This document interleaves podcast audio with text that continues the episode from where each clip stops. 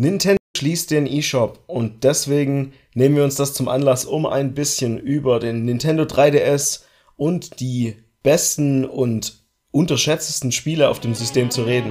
Heute bei Auf dem Stapel. Auf dem Stapel.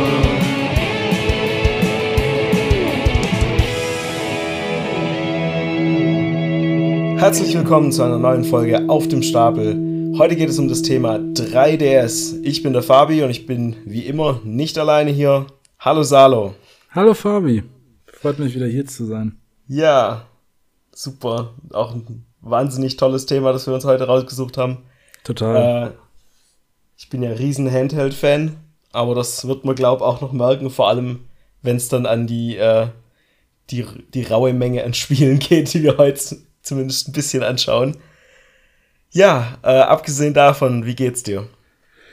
Mir geht's gut. Jo, ich bin gerade in einer sehr entspannten Phase meines Lebens. Komm endlich wieder zum Videospielen. Ich habe zuletzt Cadence of Hyrule, Crypt of the Necrodancer featuring The Legend of Zelda gespielt auf der Nintendo Switch. Haben wir, glaube ich, schon mal kurz angesprochen hier im Cast. Jetzt habe ich auch eine ganze Meinung dazu. Vielleicht kann ich ja mal ein bisschen darüber erzählen.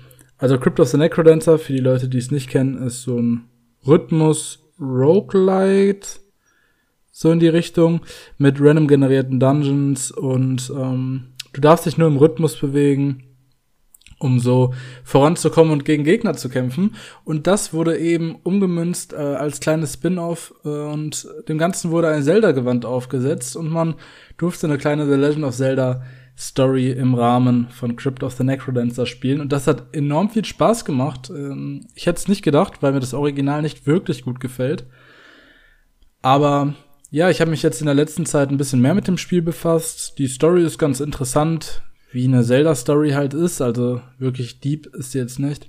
Man hat seine verschiedenen Dungeons, man hat ein paar Rätsel innerhalb der Dungeons und Bosskämpfe und am Ende kämpft man gegen Ganon. Es ist echt cool und gerade weil das ganze Spiel so ein bisschen auf diesem Rhythmus-Ding basiert, gibt es fantastische The Legend of Zelda Remakes von Windbreaker über Link's Awakening und Classic The Legend of Zelda. Und das hat mir eine Menge Spaß gemacht. Du hast ja nicht so viel mit dem Spiel anfangen können, oder? Es hat eigentlich alles, was mir gefallen müsste. So Rhythmus und die Zelda-Musik finde ich ja auch klasse. Gerade Wind Waker hat meinen wahrscheinlich Lieblings-Soundtrack der Reihe. Mhm. Und ich habe halt damals die Demo gespielt und es überhaupt nicht hinbekommen. Also ich war einfach total überfordert mit allem. Mein Rhythmusgefühl hat mich augenblicklich verlassen. Und eigentlich, gerade wo du es jetzt gespielt hast und mir ein bisschen erzählt hast, muss ich sagen, ich bin wieder angefixt. Vielleicht hole ich mir das doch noch irgendwann mal und probiere es aus und gebe dem Ganzen einfach mehr Zeit, so wie du es ja auch gemacht hast. Aber ich bin da total dran abgeprallt. Aber allein, weil es ja eigentlich so diesen Zelda-Flair hat, wo man ja sagen muss, das Originalspiel war ja auch so Top-Down-Pixel-Grafik. Das sah ja im Grunde schon fast aus wie so ein 2D-Zelda. Total. Das ist halt eigentlich die perfekte Kombination, die sie hier gemacht haben. Und irgendwo im Hinterkopf behalte ich das mal und guck's mir vielleicht noch mal an. Ja, kannst du auf jeden Fall mal für einen späteren Zeitpunkt aufheben. Es hat halt auch wirklich was von Zelda. Also du merkst zwar schon, dass es ein anderes Spiel ist und du kannst das Spiel theoretisch auch ohne diesen Rhythmus Bonus spielen, sage ich mal. Allerdings habe ich persönlich mich da recht schnell reingefunden und es hat sich dann eigentlich angefühlt, als würde ich ein ganz normales Zelda-Game spielen mit einer alternativen Story. Man kann zwischen den Charaktern wechseln, später kann man auch Cadence spielen, die namensgebende Heldin. Und außerdem seit dem DLC, das irgendwann mal kam, das automatisch mit drin ist, sofern man die Retail-Version hat. Und die habe ich. Deswegen kann ich nicht ganz unterscheiden, was DLC ist und was nicht. Aber dann gibt es noch andere Charakter wie Impa etc. Und okay. Das Skull Kid zum Beispiel hat eine komplett eigene Welt. Und in der kann man dann eine alternative Story erleben. Der Deku-Baum ist dort etc. Es hat schon, es ist so ein das, was Hyrule Warriors eigentlich auch sein wollte, darstellen wollte, so ein bisschen Best-of-Feeling hatte das Ganze. Und deswegen hat's echt viel Spaß gemacht. Ich bin mit der Main-Story durch. Da gibt's auch noch eine Menge zu tun, aber ich habe aktuell sehr, sehr viel zu zocken. Und da ich gerade aus einer Zeit komme, wo ich nicht so die Gelegenheiten hatte, Videospiele zu spielen, bin ich jetzt auch mal froh, was anderes zu spielen. Und da habe ich gestern Horizon Forbidden West angefangen, was ich jetzt vor einem Monat zum Geburtstag geschenkt bekommen habe. Und du bist ja schon durch, oder? Nein, ich bin noch nicht durch. Ach, noch nicht? Okay. Ich spiele das so sehr häppchenweise und mag es aber so wirklich sehr. Es hat einige, ich meine, wie der erste Teil halt auch, eine wahnsinnig schöne Set-Pieces. Mhm. Ganz, ganz sympathische Entwicklung von Charakteren, die man auch schon aus dem ersten Teil kennt, und neuen Charakteren, und die Story finde ich weiterhin einfach ganz, ganz fantastisch. Trotzdem, ja, ich bin noch nicht durch. Ich glaube, ich näher mich langsam dem Ende an. Meine Freundin hat es schon durchgespielt. Mhm. Und die guckt mir immer wieder mal so über die Schulter und kommentiert, aber ja, also es ist wirklich ein fantastisches Spiel. Ich denke, da werden wir uns, wenn wir vielleicht beide durch sind, mal den beiden Spielen separat irgendwie widmen in der Folge. Sehr, sehr gerne. Ich muss halt sagen, Horizon ist für mich die interessanteste, komplett neue Welt in einem Videospiel, die ich seit langem gesehen habe. Ja, ich war vom ersten Trailer damals auch so begeistert, der auf der E3 lief, weil Steinzeit-Setting gepaart mit hochfuturistischen Waffen und Gegnern, sowas gab es in der Form noch gar nicht.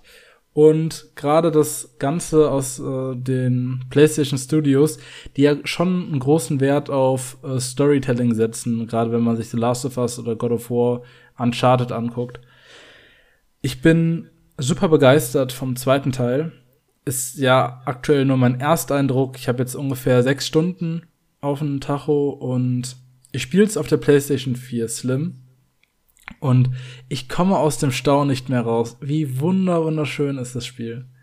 Also, ich dachte, mit The Last of Us Part 2 habe ich das hübscheste Spiel gesehen, aber Horizon Forbidden West übertrifft für mich noch ein kleines bisschen, alleine wegen diesen ganzen Spielereien mit den Lichtern, mit den Lichteffekten. Und es ist so farbenfroh und es sieht einfach wundervoll aus. Und das auf der PlayStation 4 Slim. Bin ich mal gespannt, wie es dann irgendwann auf der PS5 aussieht.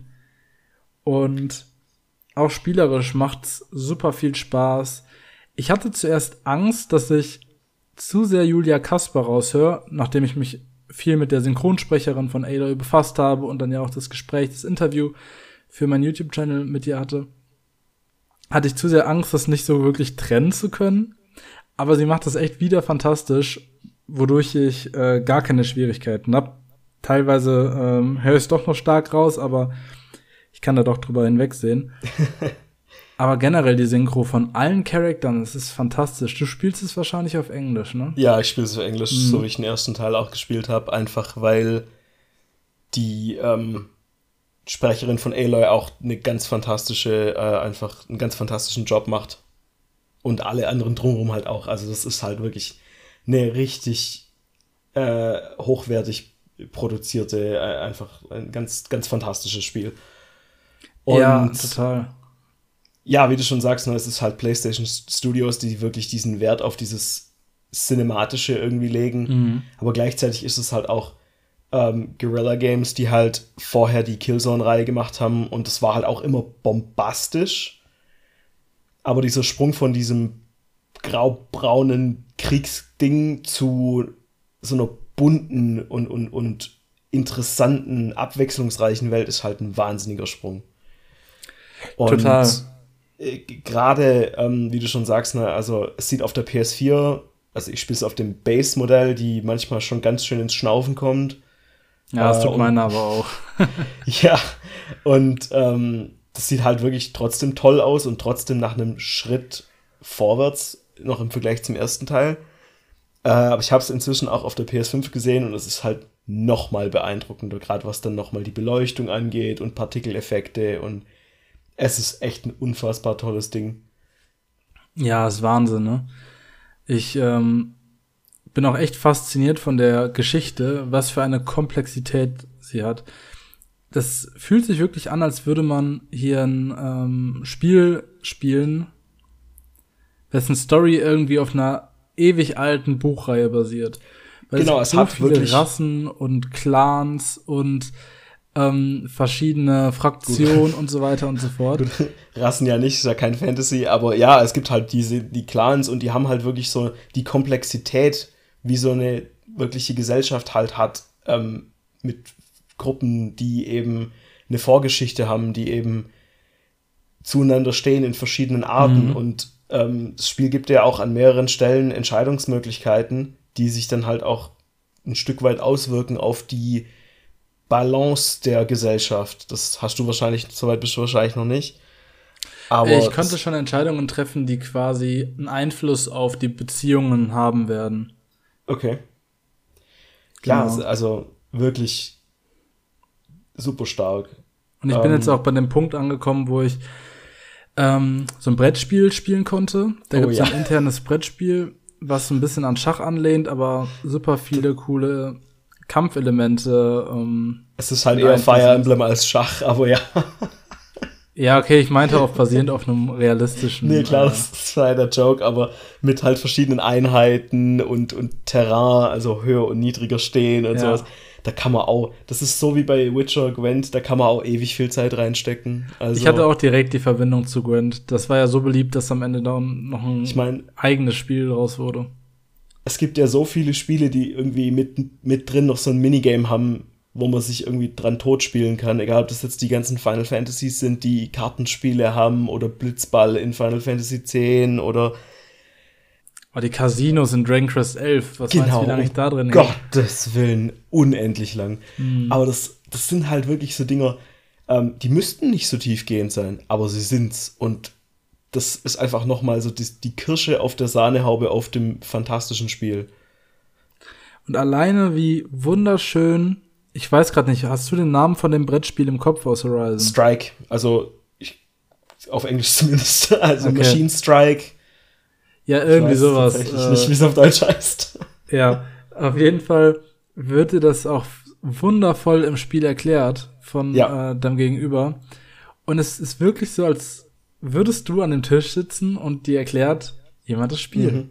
Die Tenakt sagen gern, dass Maschinenstreit ein reines Strategiespiel ist. Wir kriegen beide einen Satz Figuren. Jede Figur repräsentiert eine Maschine. Und jede Maschine ist unterschiedlich viele Siegerpunkte wert. Um zu gewinnen, musst du 7 Siegerpunkte sammeln, indem du die Maschinen des Gegners zerstörst. Es kann schwierig sein, sich die Details aller Maschinen einzuprägen. Deshalb verwenden wir diese Notizen. Siehst du die Zahl oben rechts in der Ecke? Es sind keine nervigen Textboxen, die dir jedes Feld einzeln erklären. Es ist wundervoll anfängerfreundlich gemacht. Und durch die Tutorials wird's immer komplexer, und das ist, also das Spiel, da hätte ich auch Bock, das in echt mal zu spielen. Ja, das ist echt stark. Also du kommst durch dieses Tutorial, das halt wirklich so Schritt für Schritt angelegt ist, ohne dass du viel lesen musst, sondern es wird einfach so ein bisschen Learning by Doing mäßig erklärt. Und wenn du dich da dann durchspielst gegen diese erste Person, die dir das anbietet, und die verschiedenen Schwierigkeitslevels absolvierst, da kriegst du halt auch immer was dafür, und man lernt halt wirklich so mit jedem Spiel ein bisschen mehr dazu. Es ist wirklich eine richtig gute Sache. Ja, total. Da erfreue ich mich gerade enorm dran an Horizon Forbidden West, aber wie du schon sagtest, können wir da gerne mal in einer zukünftigen Folge über beide Teile quatschen. Genau, ich denke, da wird man dann wahrscheinlich auch irgendwie einen ausführlichen Spoiler-Teil oder so ans Ende dranhängen, weil klar kann man immer irgendwie einen Abriss geben, okay, hier, Urzeitstämme, große Roboter, aber man muss halt irgendwie auch über die Story reden können. Ja, gerade das Spiel ist ja volle Story. Und ich hab's auch total vermisst, mal wieder ein richtig schönes Open-World-Spiel zu spielen, wo man sich drin fallen lassen kann. Und ich erwische mich jetzt direkt wieder dabei, wie ich der Hauptquest folgen möchte und plötzlich ruft irgendjemand 15 Meter weiter um Hilfe, dann renne ich da hin, dann bin ich da in einen Kampf verwickelt, renne in irgendeine Mine und muss da noch jemandem helfen. Und plötzlich ist wieder eine Stunde vergangen. Und es ist einfach großartig, ne? Also viele Leute, ich sehe so viele Leute, die halt meckern. Und ich weiß nicht, ob das Mode ist oder einfach, weil man so cool und anders sein möchte. Aber nee, Horizon 1 war für mich schon die Perfektion von dieser, was ja oft Ubisoft-Formel genannt wird, ne? Mhm. Dass du halt eine große Karte hast mit viel zu tun und klar, bei Ubisoft wird man halt sehr schnell irgendwie zugeschissen mit irgendwelchen Icons und Horizon macht das halt irgendwie so fast schon so Breath of the Wild mäßig, so organisch. Du läufst rum und entdeckst halt einfach Sachen, weil die Welt dich unterbewusst so ein bisschen leitet und durch die Art, wie halt die Straßen und Wege angelegt sind, und du findest immer wieder was Neues und alles davon ist es halt irgendwie wert zu machen, weil du so viel Lore entdeckst, so viel Hintergrundinformation, so viel irgendwie Dokumente und Audiologs und Charaktere und so weiter. Es ist einfach immer wert, irgendwie was zu verfolgen und wirklich so in dem Ausmaß habe ich das wirklich schon lange, lange nicht mehr gesehen. Also es geht auch weit über jedes Assassin's Creed, das ich gespielt habe, hinaus in dem Anspruch an sich selber. Total, total. Und ich finde es auch irgendwie super cool, dass das Spiel aus Holland ist. Ja. So, es fühlt sich halt an wie der mega Hollywood-Blockbuster, aber es ist halt von nebenan. Es ist irgendwie super schön. Ist europäisches Studio. Klar haben die für die Umgebung, glaube relativ viel recherchiert, gerade was so den Südwesten von den USA angeht, aus Gründen. Und es sieht halt einfach auch ganz, ganz fantastisch aus. Meinst du den verbotenen Westen? Ja, den auch. Ja, und die haben ja, das habe ich jetzt auch noch nicht gespielt, die haben ja auch Death Stranding bei der Entwicklung geholfen, beim Worldbuilding. Okay, das wusste ich noch nicht. Das habe ich aber auch noch nicht gespielt. Ich auch nicht. Demnach bin ich auch mal gespannt, wie Death Stranding ist.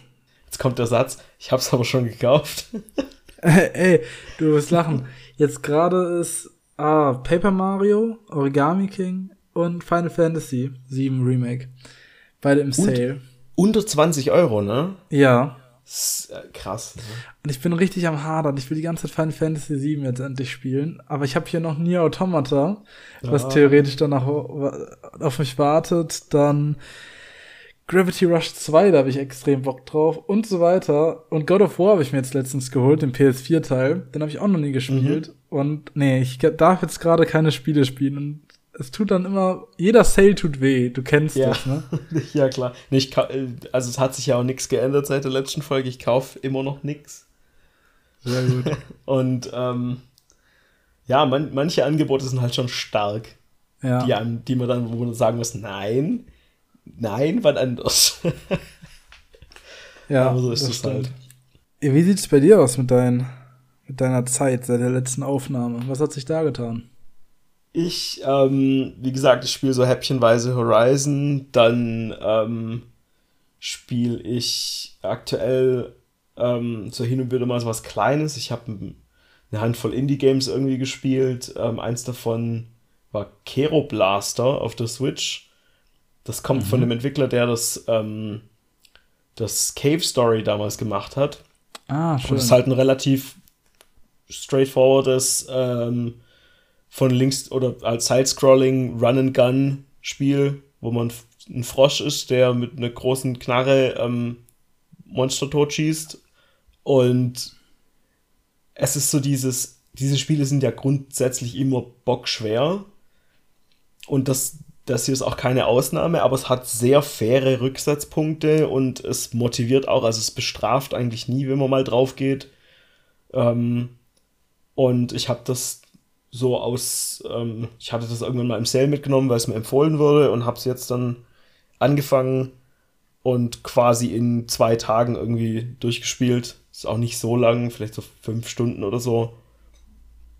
Also echt ein hübsches kleines Pixelspiel mit sehr coolem Leveldesign und du hast halt verschiedene Waffen, jede verhält sich ein bisschen anders, so Mega Man-mäßig fast. Auf welcher Plattform spielst du es? Ich habe es auf der Switch gespielt, das gibt's aber vermutlich auch woanders. Das wüsste ich jetzt aus dem Kopf leider nicht. Auf Steam auf jeden Fall, denke ich mal. Ach ja, schön, okay. Ja. Hört sich das gut an. Ein schönes kleines Ding und ansonsten bereite ich mich auf den Release von Monster Hunter Rise Sunbreak vor.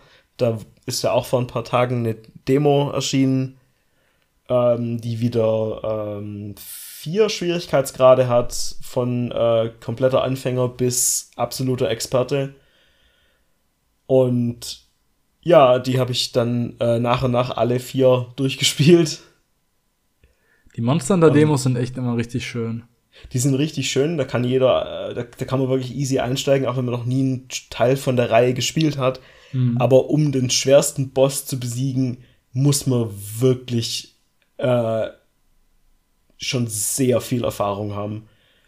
Und ich muss auch sagen, das ist mir auch noch nie gelungen, den härtesten Boss zu besiegen in den vergangenen Demos. Also ich weiß noch, als die originale Rise-Demo rauskam und da war halt das höchste Tier, war dieser übelst aufgedrehte Magna Marlow mit viel zu hohen Werten, der hat dich halt einmal wirklich angeschaut und bist tot umgefallen. Also du konntest keine 2 Hits von dem irgendwie nehmen. Und ich hab's lange versucht, den zu besiegen, auch online mit anderen Leuten, und das ging einfach nie. Also andere Leute haben es geschafft, ich hab's nie geschafft. Hab dann irgendwann gesagt, okay, ich krieg sonst irgendwie schon Burnout, bevor das Spiel überhaupt raus ist. Und hab's dann bleiben gelassen, und jetzt in der neuen Demo ist eben auch das neue Flagship-Monster, der Malsino, das höchste Level, und den habe ich tatsächlich nach ungefähr 20 Versuchen dann tatsächlich besiegt. Ah ja, nice, okay. Und das größte Problem war da tatsächlich, dass die Quest auf 15 Minuten begrenzt ist. Das heißt, selbst wenn du halt gut drin bist, nicht stirbst, so die starken Attacken irgendwie vermeidest, dann geht dir halt einfach die Zeit aus. Ist die Demo denn auch online spielbar? Ja, genau, die ist online spielbar. Das heißt, ich habe das tatsächlich mit meiner Freundin und 2 Randoms habe ich dann die Mission geschafft. Wir haben es auch in einer Lobby quasi mehrmals hintereinander probiert und dann, als wir dann gemerkt haben, okay, das könnte was werden, und haben wir es halt noch mal ein paar Mal versucht und dann hat's geklappt. Ach, schön, ja. Ja, nice. Das kommt ja jetzt auch am 30. Genau, das kommt auch am 30. Genau wie mein DLC. Das Kaffee-DLC. Da wird auf jeden Fall was von uns beiden kommen. Genau, da reden wir dann drüber, wenn wir beide so ein bisschen unsere Zähne drin versunken haben. Genau. Wird auf jeden Fall ein Spaß. Auf jeden Fall. Ich glaube, das gibt für uns beide ja nichts, was wir heißer erwarten als die beiden DLCs. Ja, es ist auch tatsächlich, glaube ich, für uns beide mit eines der Highlights dieses Jahr. Ja, das kann man auf jeden Fall so sagen. Und wo wir gerade bei Highlights waren, wir müssen noch, bevor wir zum eigentlichen Thema kommen, über die nicht vorhandene E3, aber über die Präsentation sprechen. Die haben wir jetzt nämlich gar nicht irgendwie thematisiert. Und müssen wir das? Bitte? Ja, okay. Ich bin gespannt, ob du was hattest, was so richtig für dich geknallt hat. Ah, nee, richtig geknallt hat's gar nicht. Okay, gut. Leider. Auch nicht. Ich find's cool, dass das Tunic jetzt auch auf die PlayStation kommt. Ja, das ist echt schön. Das soll aber auch ganz gut sein. Auch ziemlich schwer, von dem, was ich gehört habe. Da werde ich es auf jeden Fall mal nachholen. Ist ja der Hit gewesen jetzt aus dem Game Pass. Ist dann wahrscheinlich die Zeitexklusivität ausgelaufen. Und ein weiteres Spiel, was mich super interessiert, ist von Devolver. The Plucky Squire, glaube ich, heißt es. Ist ein Bilderbuchspiel, was halt erstmal aussieht wie ein ganz klassisches Kinderbuch, wo du dich von Seite zu Seite spielst und plötzlich springt der Charakter raus und du bist in einer wunderschönen 3D Gegend, 3D-Welt, bis mini klein, auf dem Schreibtisch unterwegs. Und es hat so ein bisschen den Unravel-Touch, finde ich. Es erinnert mich an Unravel. Bin da mal gespannt drauf. Ebenfalls von Devolver Cult of the Lamp. Fand ich super interessant. Ja, das sieht ganz hübsch aus. Mal schauen. Das, kommt das eigentlich auf die Switch? Ich glaube nicht, das ist irgendwie nur auf PS5 oder also quasi Current Gen. Die arme Switch. Ja, ich weiß, was du meinst. Die hat halt einfach nicht genug Power. Ja, ich bin sehr überrascht darüber, dass Final Fantasy Crisis Core auf die Switch kommt. War das Crisis Core? Ja gut, aber es ist ja, also klar, es ist jetzt schon geremake-mastert, es sieht schon wesentlich besser aus als das PSP-Spiel, aber im Endeffekt ist es halt doch ein PSP-Spiel, ne? Da gibt's keine riesigen Areale, das läuft vielleicht jetzt mit hübscherer Grafik, aber das bleibt ja im Endeffekt trotzdem ein Titel, der von Grund auf für Handhelds gebaut wurde. Ja, das stimmt. Das stimmt, aber ich habe jetzt Fall Guys mal auf der Nintendo Switch gespielt, das ist jetzt auch da verfügbar, so wie auf der Xbox auch, und es ist eine Vollkatastrophe auf der Switch. Okay. Also Mitspieler, die zu weit weg von dir sind, ruckeln wie Sau, du bewegst dich weiterhin flüssig, aber da merkst du einfach, dass die Sichtweite so runtergedrosselt haben, wie bei Kirby eigentlich, wenn du Gegner aus der Ferne siehst, dann dir auch nur so ein FPS. Ah, okay. Und so ist es da auch. Und so richtig geil läuft's nicht. Und deswegen bin ich umso überraschter, dass Final Fantasy dann dennoch auf die Switch kommt. Bin mal gespannt. Aber, wo du es auch gerade sagst, ich bin sehr gespannt, ob sich da in Zukunft was tut. Dass da mal ein stärkeres Ding rauskommt, weil es sind auch super viele Spiele jetzt noch für die Switch angekündigt. Jetzt auch das neue Zelda und so. Bin mal gespannt, wie das jetzt auf der Switch von 2017 laufen wird. Aber ich glaube, da wird uns Nintendo früher oder später schon die Antwort zu geben. Ja, da müssen wir jetzt einfach abwarten. Arg viel mehr können wir nicht tun. Ansonsten, ja, ich bin auch immer so ein bisschen, ich bin wirklich inzwischen an dem Punkt, wo ich merke, ja, okay, so langsam ist es wahrscheinlich Zeit für eine neue Generation. Oder für eine, also ich möchte eigentlich kein so ein Zwischending. Das Klügste wäre meiner Meinung nach schon, einen tatsächlichen Nachfolger vorzustellen, der halt einfach mehr Power hat. Es ist halt immer die Frage, wie willig Nintendo selber ist, viel Power in eine Konsole reinzustecken, weil das eben auch bedeutet, dass sie halt teurere Bauteile verbauen müssen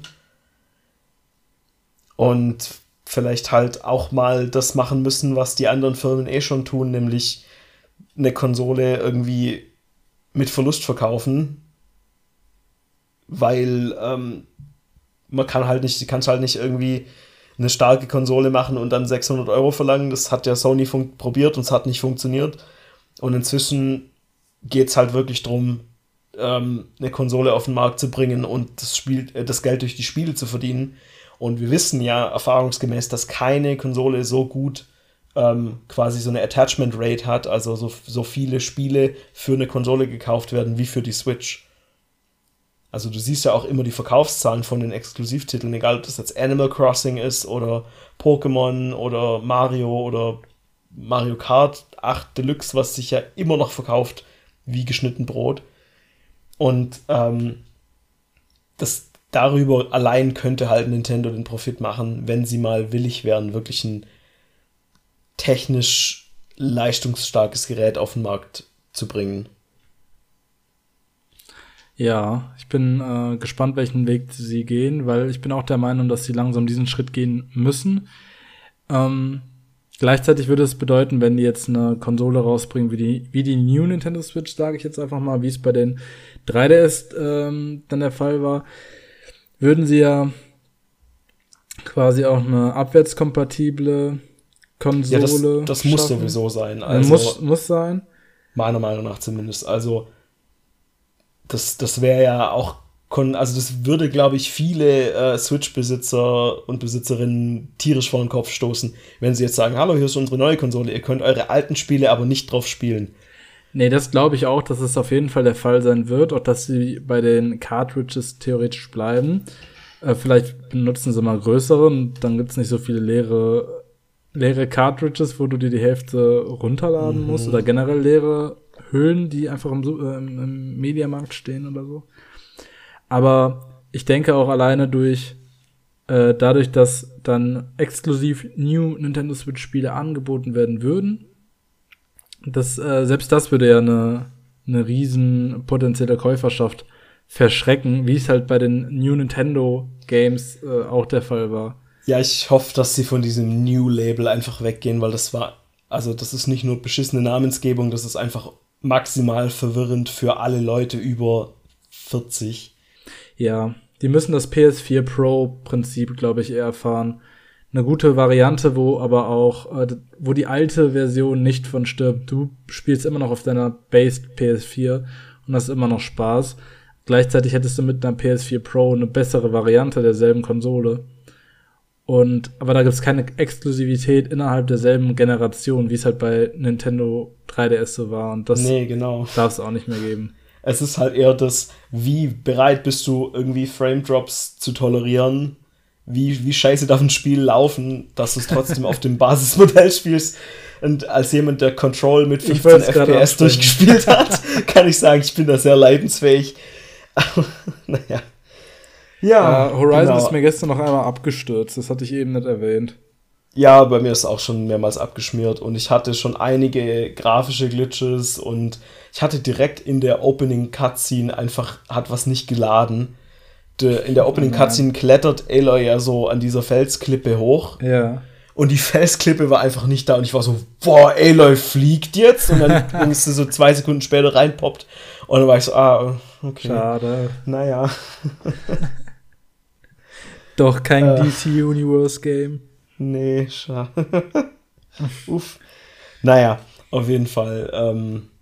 Klar, also ich glaube, hardware-technisch muss sich was tun. Ich glaube, generell Nintendo muss in den nächsten paar Wochen noch irgendwie was ankündigen oder was zeigen, weil die waren ja bis jetzt noch sehr still.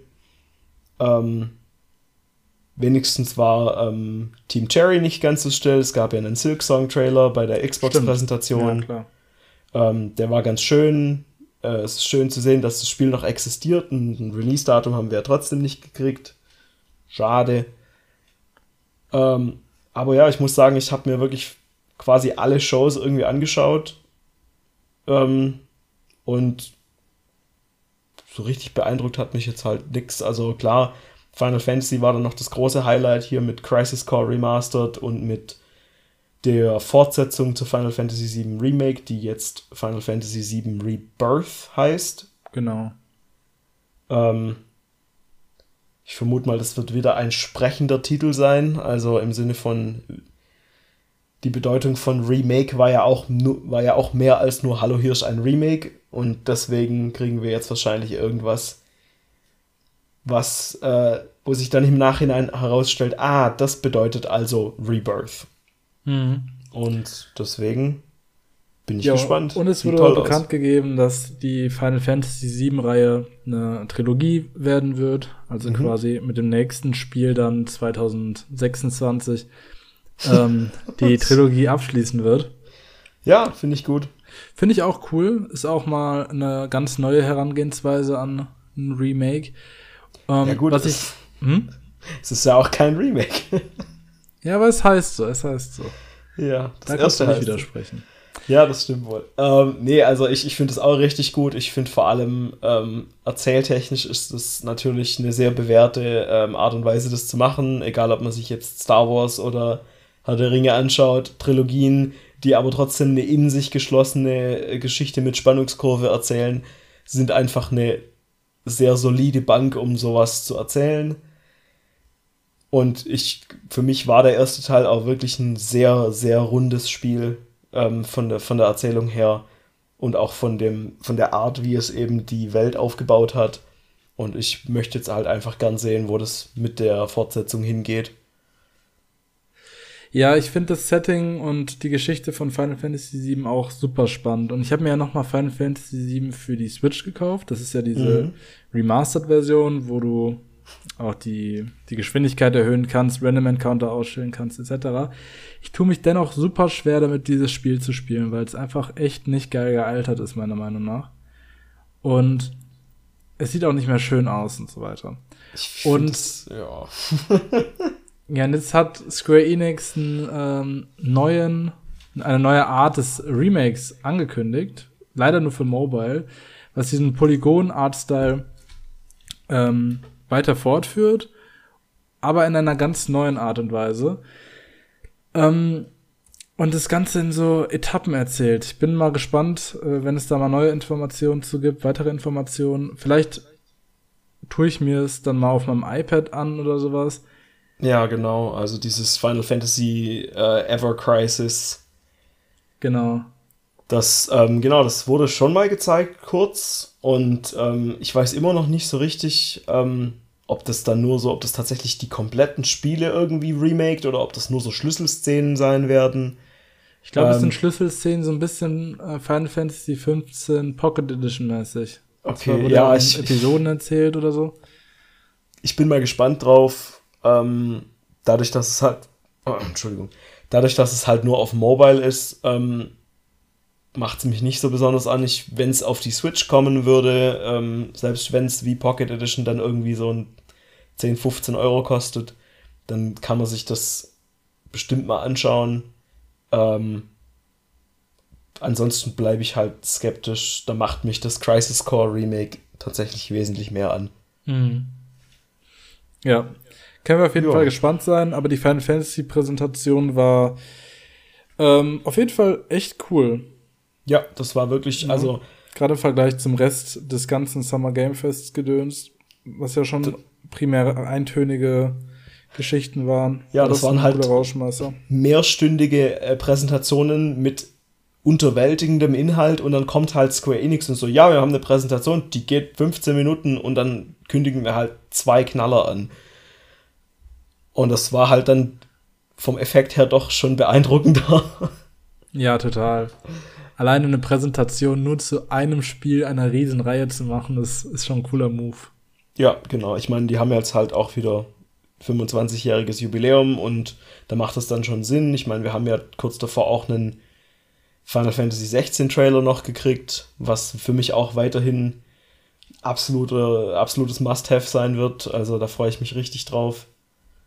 Und da bin ich mal echt gespannt, ob die beiden Spiele dann nächstes Jahr kommen. Weil sowohl Rebirth soll ja Ende nächsten Jahres kommen, genau, und 16 Anfang nächsten Jahres. Und Crisis Core kommt diesen Winter. Also kriegen wir im Prinzip jetzt im 6-Monatstakt Final Fantasy Futter.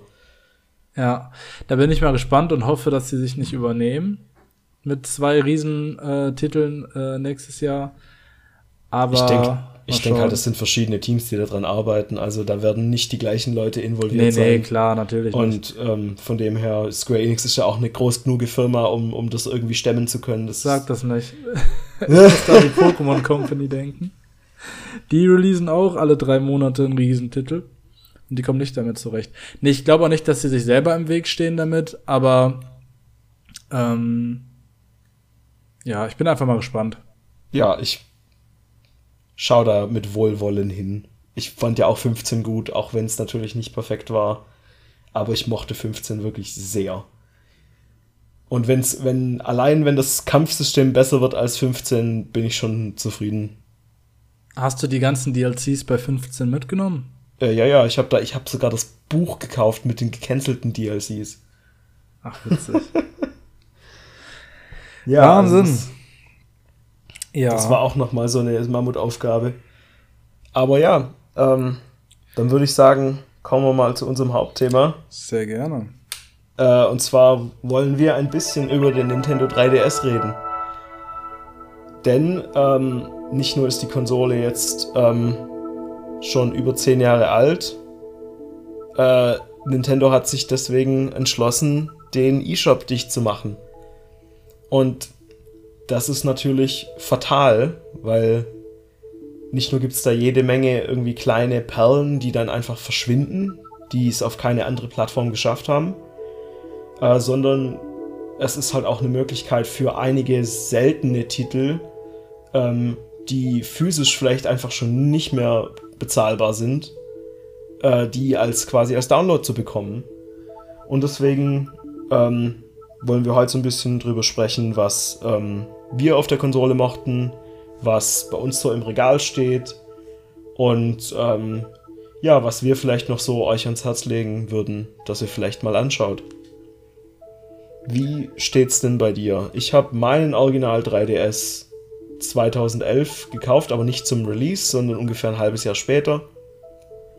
Der war ja, das Urmodell war ja dieser kleine, noch recht kantige 3DS mit, den gab es in schwarz und den gab es in diesem türkisblau, wenn ich mich nicht irre. Ja, und der obere Bildschirm war doch schwarz und der untere türkisblau, ne? Ich war ja immer so Hälfte, Hälfte. Ja, genau, irgendwie so. Ich hatte den schwarzen, von dem her war das bei mir kein Thema. Und genau, ich habe den nicht zu Release gekauft, sondern ich habe den ungefähr 6 Monate später gebraucht gekauft von jemandem.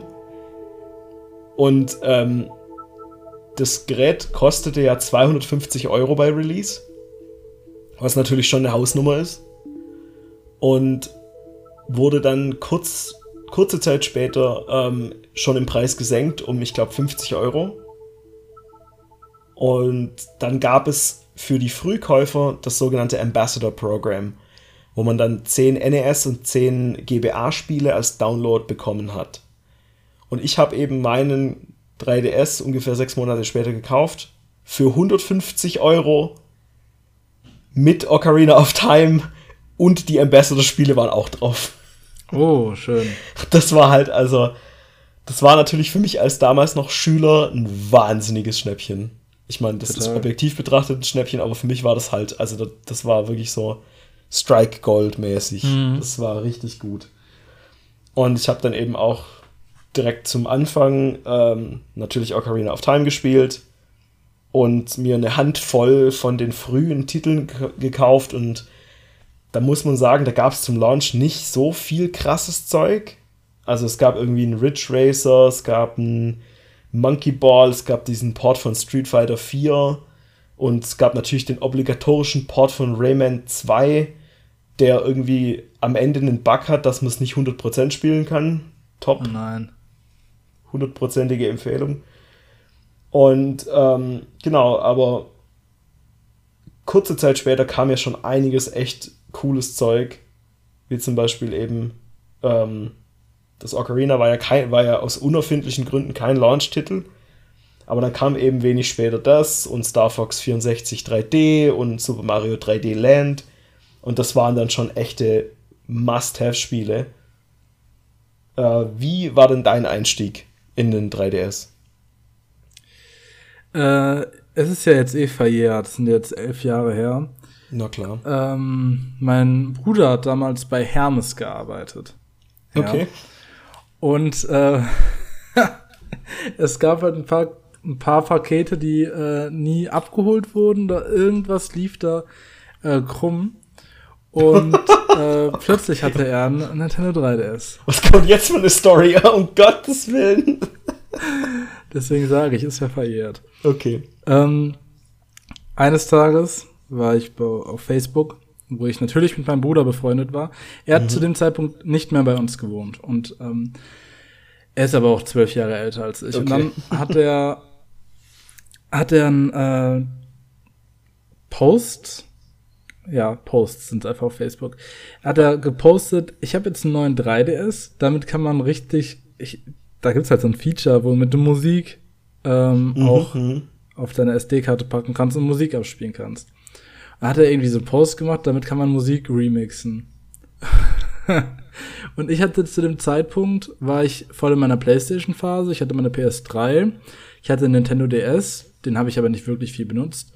Und ich war eigentlich happy und so wirklich Interesse hatte ich am 3DS nicht. Aber dann habe ich ihm einfach mal geschrieben. Und ich glaube sogar als öffentlichen Kommentar, ja, du hast mir ja nichts zum Geburtstag geschenkt, so richtig arschig. Dann kannst du mir ja den schenken. Ich glaube, das war aber auch mehr Spaß. Und dann irgendwann kam er uns besuchen mit einem Paket. Und dann drückt er es mir in die Hand. Ja, und dann hatte ich mal Nintendo 3DS in der 25 Jahre The Legend of Zelda Edition. Ach, schön, okay. Mit Ocarina of Time dabei, der schwarze. Na klar, mit dem Aufdruck goldenen, oben. Genau, mit den goldenen Gravierungen, also Aufdruck.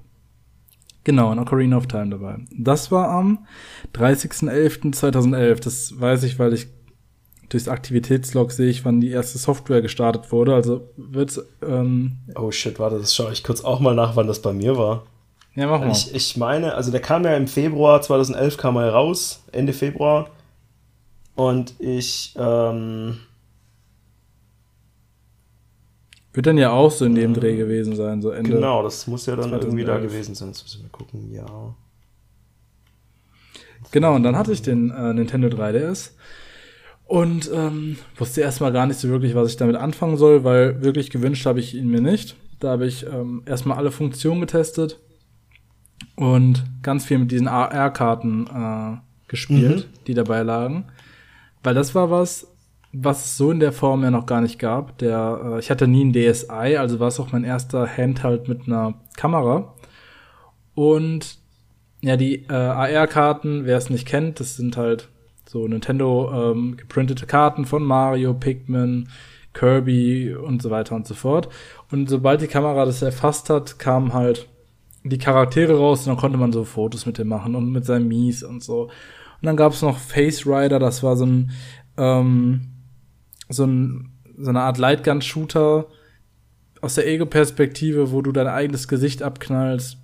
Genau, das waren halt diese ganzen Augmented Reality-Features, die das war halt so ähnlich wie bei der Wii damals, Wii Sports, ne? Das waren halt so kleine Apps, die schon drauf waren, mit denen man halt cool so die Features irgendwie ein bisschen ausprobieren konnte. Und das war auch perfekt, um es irgendwie Freunden und Familie mal irgendwie in die Hand zu drücken und zu zeigen. Und ja, das war halt so im Kern diese Sachen mit dieser 3D-Kamera, aber halt auch mit dem 3D-Bildschirm. Und ja, das hat ja Nintendo irgendwann dann selber noch einfach fallen gelassen. Ja. Indem sie dann ja den Nintendo 2DS und später dann den New 2DS XL rausgebracht haben, der einfach kein 3D mehr hatte, also weder am Bildschirm. Die Kamera kann es, glaube ich, noch, ja. Ja, das die ist Kamera kann es, ja. Genau, aber du kannst halt nicht anzeigen auf dem Bildschirm. Also es war leider mehr Spielerei als tatsächliches Gimmick. Genau, und während PlayStation... Die PS3 hatte ja auch schon Spiele wie zum Beispiel Killzone 3 mit 3D-Features, wenn du einen passenden Fernseher hattest. Die haben es ja so nebenbei laufen lassen, aber Nintendo, die wollten dir es ganz krass ins Gesicht drücken. Und bei 3D Land, worauf wir später noch zu sprechen kommen, gab es auch Level, die auf diesem 3D-Effekt basierten, die jetzt auch auf den 2DS-Modellen auch nicht mehr wirklich spielbar sind. Beziehungsweise schon, aber nicht in der Art, wie es eigentlich gedacht war. Und das Feature haben die wirklich sehr schnell fallen gelassen, dafür, dass es eigentlich das namenstragende Feature ist. Genau, ja. Leider.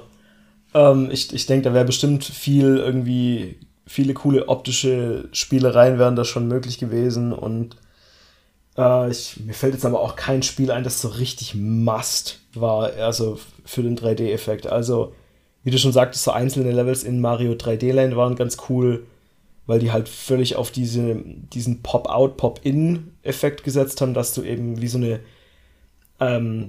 dass du quasi in der optischen Täuschung quasi erkennen musstest, wo du quasi hin musst. Mhm. Aber sonst, fällt mir jetzt nichts ein, was da so richtig krass war. Nee, da gab es, glaube ich, auch nicht wirklich etwas. Was noch ganz spannend war, waren die Trailer, die man sich im eShop runterladen konnte. Stimmt. Weil in den Trailern, da haben die echt viel mit dem 3D-Effekt gemacht, mehr als in den eigentlichen Spielen. So hab ich es zumindest empfunden. Ja, könnte man fast meinen, ne? Mhm. Ja.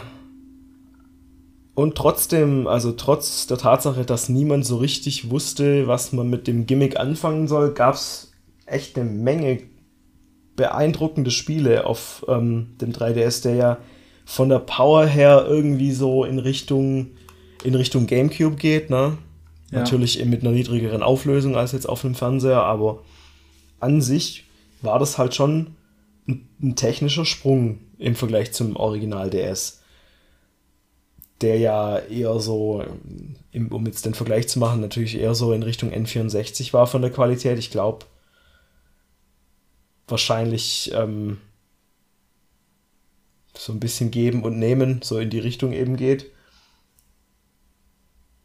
Aber trotzdem war es halt schon krass zu sehen, wie halt ein Ocarina of Time in einer besseren Framerate mit komplett überholter Grafik auf einem Handheld läuft. In 3D, für das man keine Brille braucht. Also so das alles zusammen war halt schon echt beeindruckend. Ja, Ocarina of Time 3D war auch quasi mein Einstieg dann in Ocarina of Time. Ich hatte am Anfang ein paar Hürden, das Spiel dann wirklich durchzuspielen. Hab's dann aber, als ich dann mal richtig angefangen habe, auch an einem Stück durchgespielt und war mega fasziniert und finde die 3DS-Version, nachdem ich jetzt auch noch mal die N64-Version gespielt habe, auch deutlich besser als das Original. Natürlich hat das Original noch mal ein ganz eigenes Feeling. Ich weiß nicht genau, wie ich das beschreiben soll, aber allein schon, dass man es auf einem großen Fernseher spielt, das ist ja noch mal ein großer Unterschied. Aber ja, wie hast du's denn damals wahrgenommen, als dann das 3DS Remake erschienen ist, weil du kanntest das Original ja wahrscheinlich auch schon vorher. Ja, ich hatte das Original schon gespielt, aber ich bin nie besonders weit gekommen, weil ich, keine Ahnung, vielleicht war ich ein dummes Kind oder so. Mhm. Aber nee, ich bin tatsächlich relativ früh in einem Dungeon einfach nicht mehr weitergekommen. Und ich muss halt sagen, für mich ist die 3D-Version eindeutig die beste Version des Spiels. Weil die N64-Version läuft halt, glaube wirklich nur mit 20 Frames oder so. Und die Steuerung ist halt durch den Controller extrem umständlich. Der hat halt nur einen Stick. Du musst, um Sachen auszurüsten, musst du halt immer dieses Menü aufmachen. Das hat halt immer irgendwie so gefühlt 3 Sekunden Ladezeit. Das ist schon alles sehr umständlich. Und die 3DS-Version macht halt im Grunde alles besser, so Quality of Life mäßig, sieht halt wahnsinnig hübsch aus.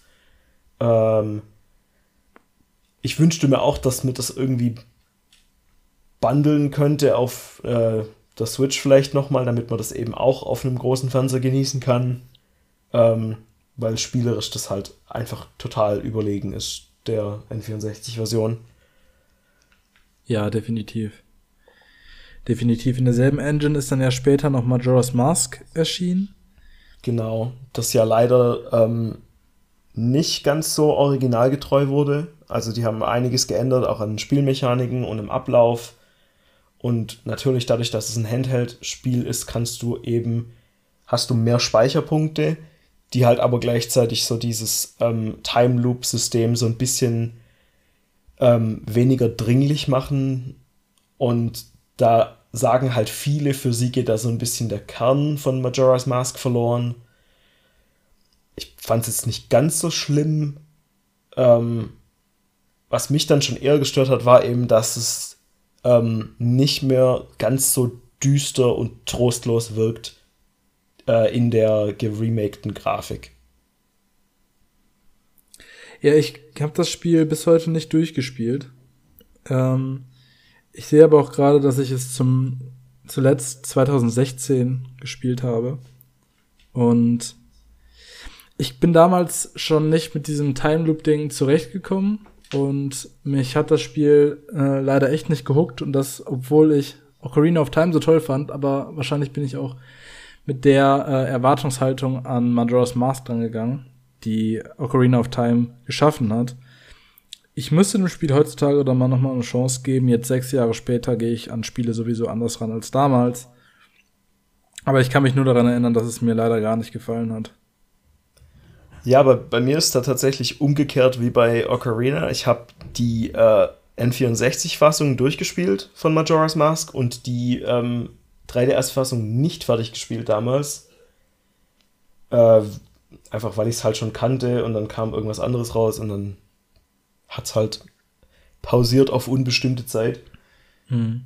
Und genau, aber also ich hatte tatsächlich die N64-Version von Majora's Mask weiß nicht, 2012 oder 2013 durchgespielt und dann kam ja 2015 das Remake, ja. Genau, also von dem her komplett umgekehrte Erfahrung bei mir. Ja, witzig. Ja. Wo wir gerade bei Zelda sind, wollen wir da direkt gleich bleiben, weil es gibt noch zwei weitere. Ja, gerne, Titel. Gerne. Wie, da hast du wahrscheinlich mehr zu sagen als ich, denn ich habe A Link Between Worlds nie fertig gespielt. Okay, ich habe quasi noch einen laufenden Spielstand. Ah, okay. Und ich habe mir das Spiel letztes Jahr gekauft. Mhm. Und es auf meinem 2DS gespielt. Von einem Classic 2DS. Ah, den Türstopper. Den Türstopper, genau. Und ich habe mir dann eigentlich gesagt, boah, ich habe keinen Bock mehr auf diesem Gerät zu spielen. Ich werde mir ein New 3DS holen, New 2DS. Ist jetzt der Fall. Der Fall ist jetzt eingetreten. Seitdem habe ich es aber nicht mehr gespielt. Okay. Aber ich hatte gerade nach Link's Awakening Remake total Bock auf ein weiteres gutes 2D Zelda. Und ich habe die ersten 3 Dungeons schon gemacht. Und danach geht's ja nach Lorule, quasi die umgekehrte, das Upside Down aus dem Zelda-Universum. Und mir macht es total viel Spaß. Es gibt das Feature in dem Spiel, dass du quasi keine Items freischaltest, wie du hast jetzt den Greifhaken und hier ist ein Dungeon mit Greifhaken, sondern es gibt einen Laden, wo du dir die ganzen Items ausleihen musst. Mhm. Und gegen eine gewisse Gebühr. Und sobald du stirbst, verlierst du die ganzen Items und musst sie dir wieder ausleihen gehen. Und das bringt einen ganz coolen Gameplay-Twist, würde ich eher sagen, mit.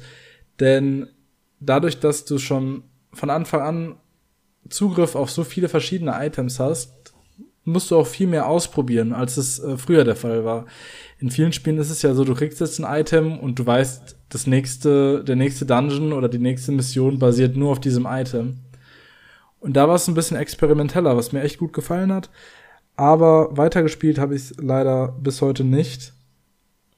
Aber ja, ist nur noch eine Frage der Zeit. Genau, also ich muss das auch noch irgendwann fertig spielen, weil ich es an sich, glaube ich, schon ganz gut fand damals. Was ich noch weiß, ist, dass es schon relativ deutlich war, welches Item man für welchen Dungeon braucht, weil man es teilweise auch braucht, um den Dungeon überhaupt erst zu betreten. Das ja.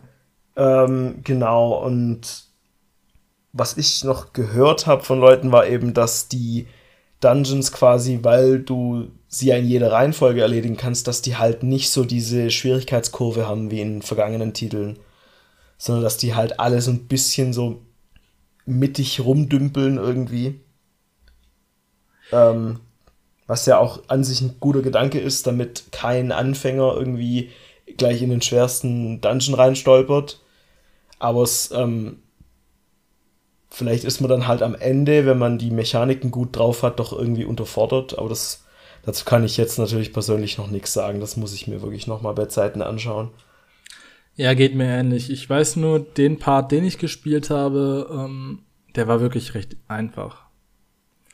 Aber ich hatte jetzt bis jetzt, also bei Link's Awakening hatte ich auch keinerlei Probleme, deswegen kann ich jetzt auch nicht beurteilen, inwiefern da eine Schwierigkeitskurve erwartet werden könnte. Genau.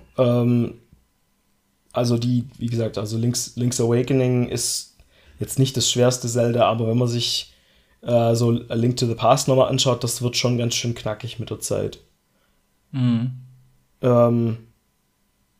Ja, ansonsten, was hattest denn du noch so gespielt? Ich weiß, wir hatten das im Vorgespräch schon mal geklärt. Ich habe eine Menge 3DS-Spiele und du bist eher so bei den Nintendo First-Party-Sachen am Start.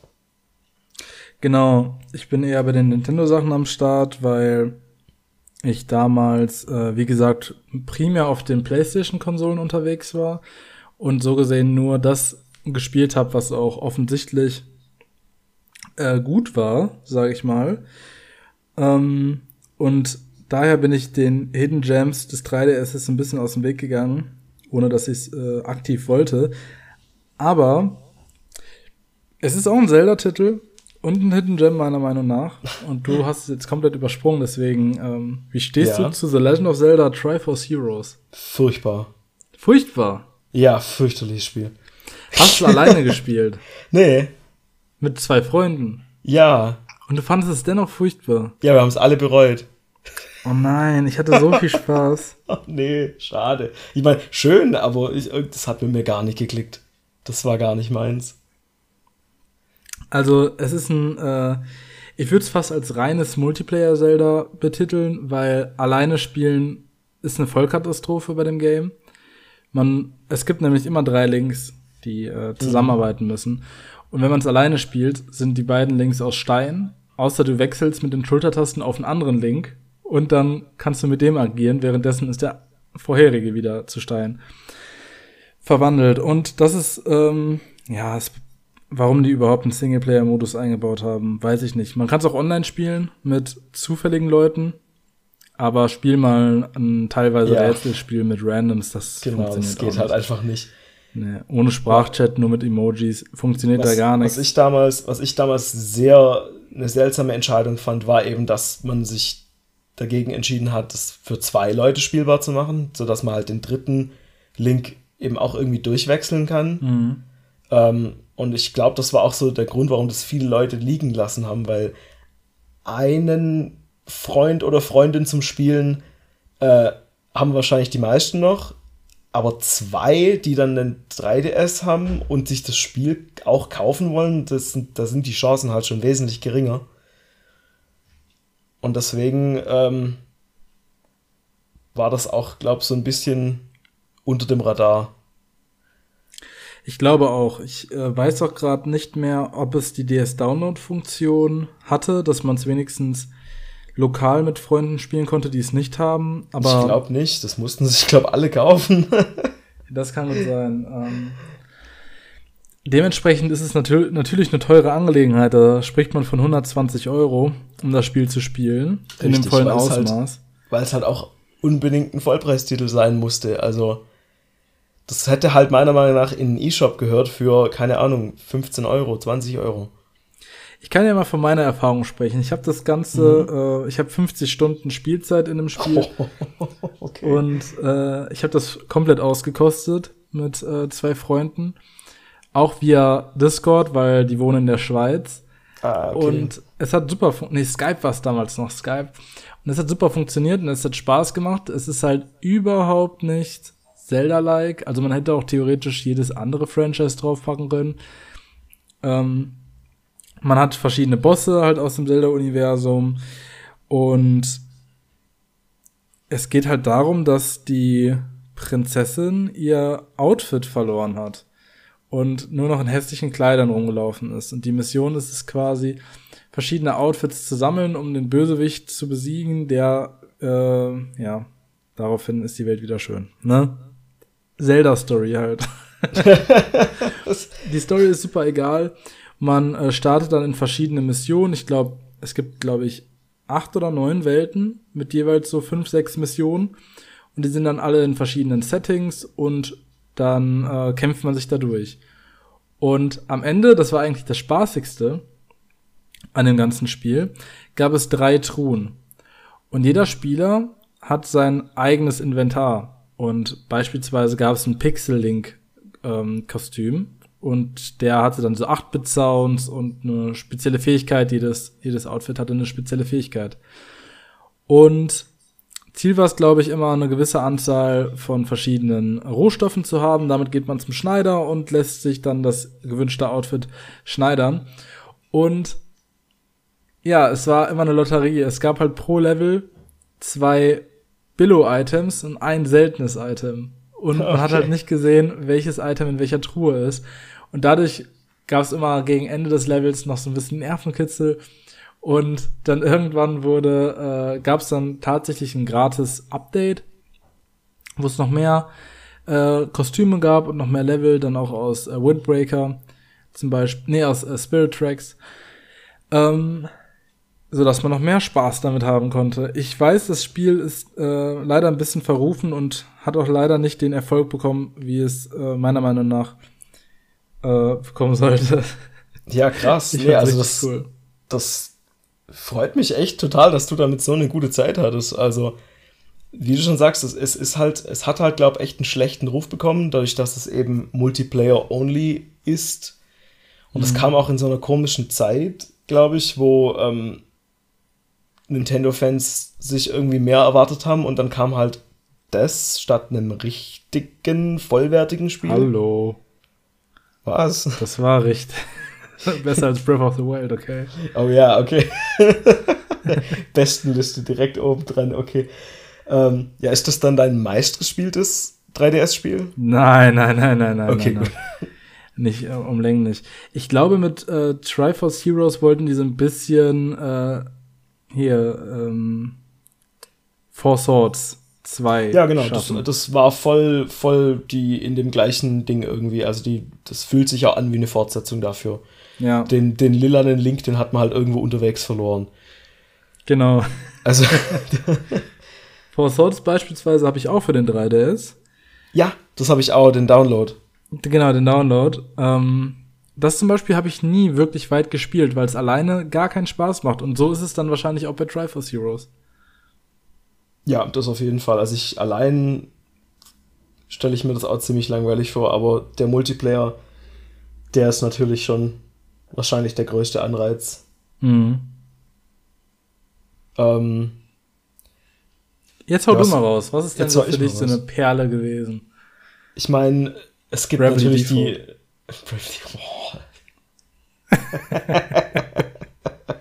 darüber reden wir mal anders mal.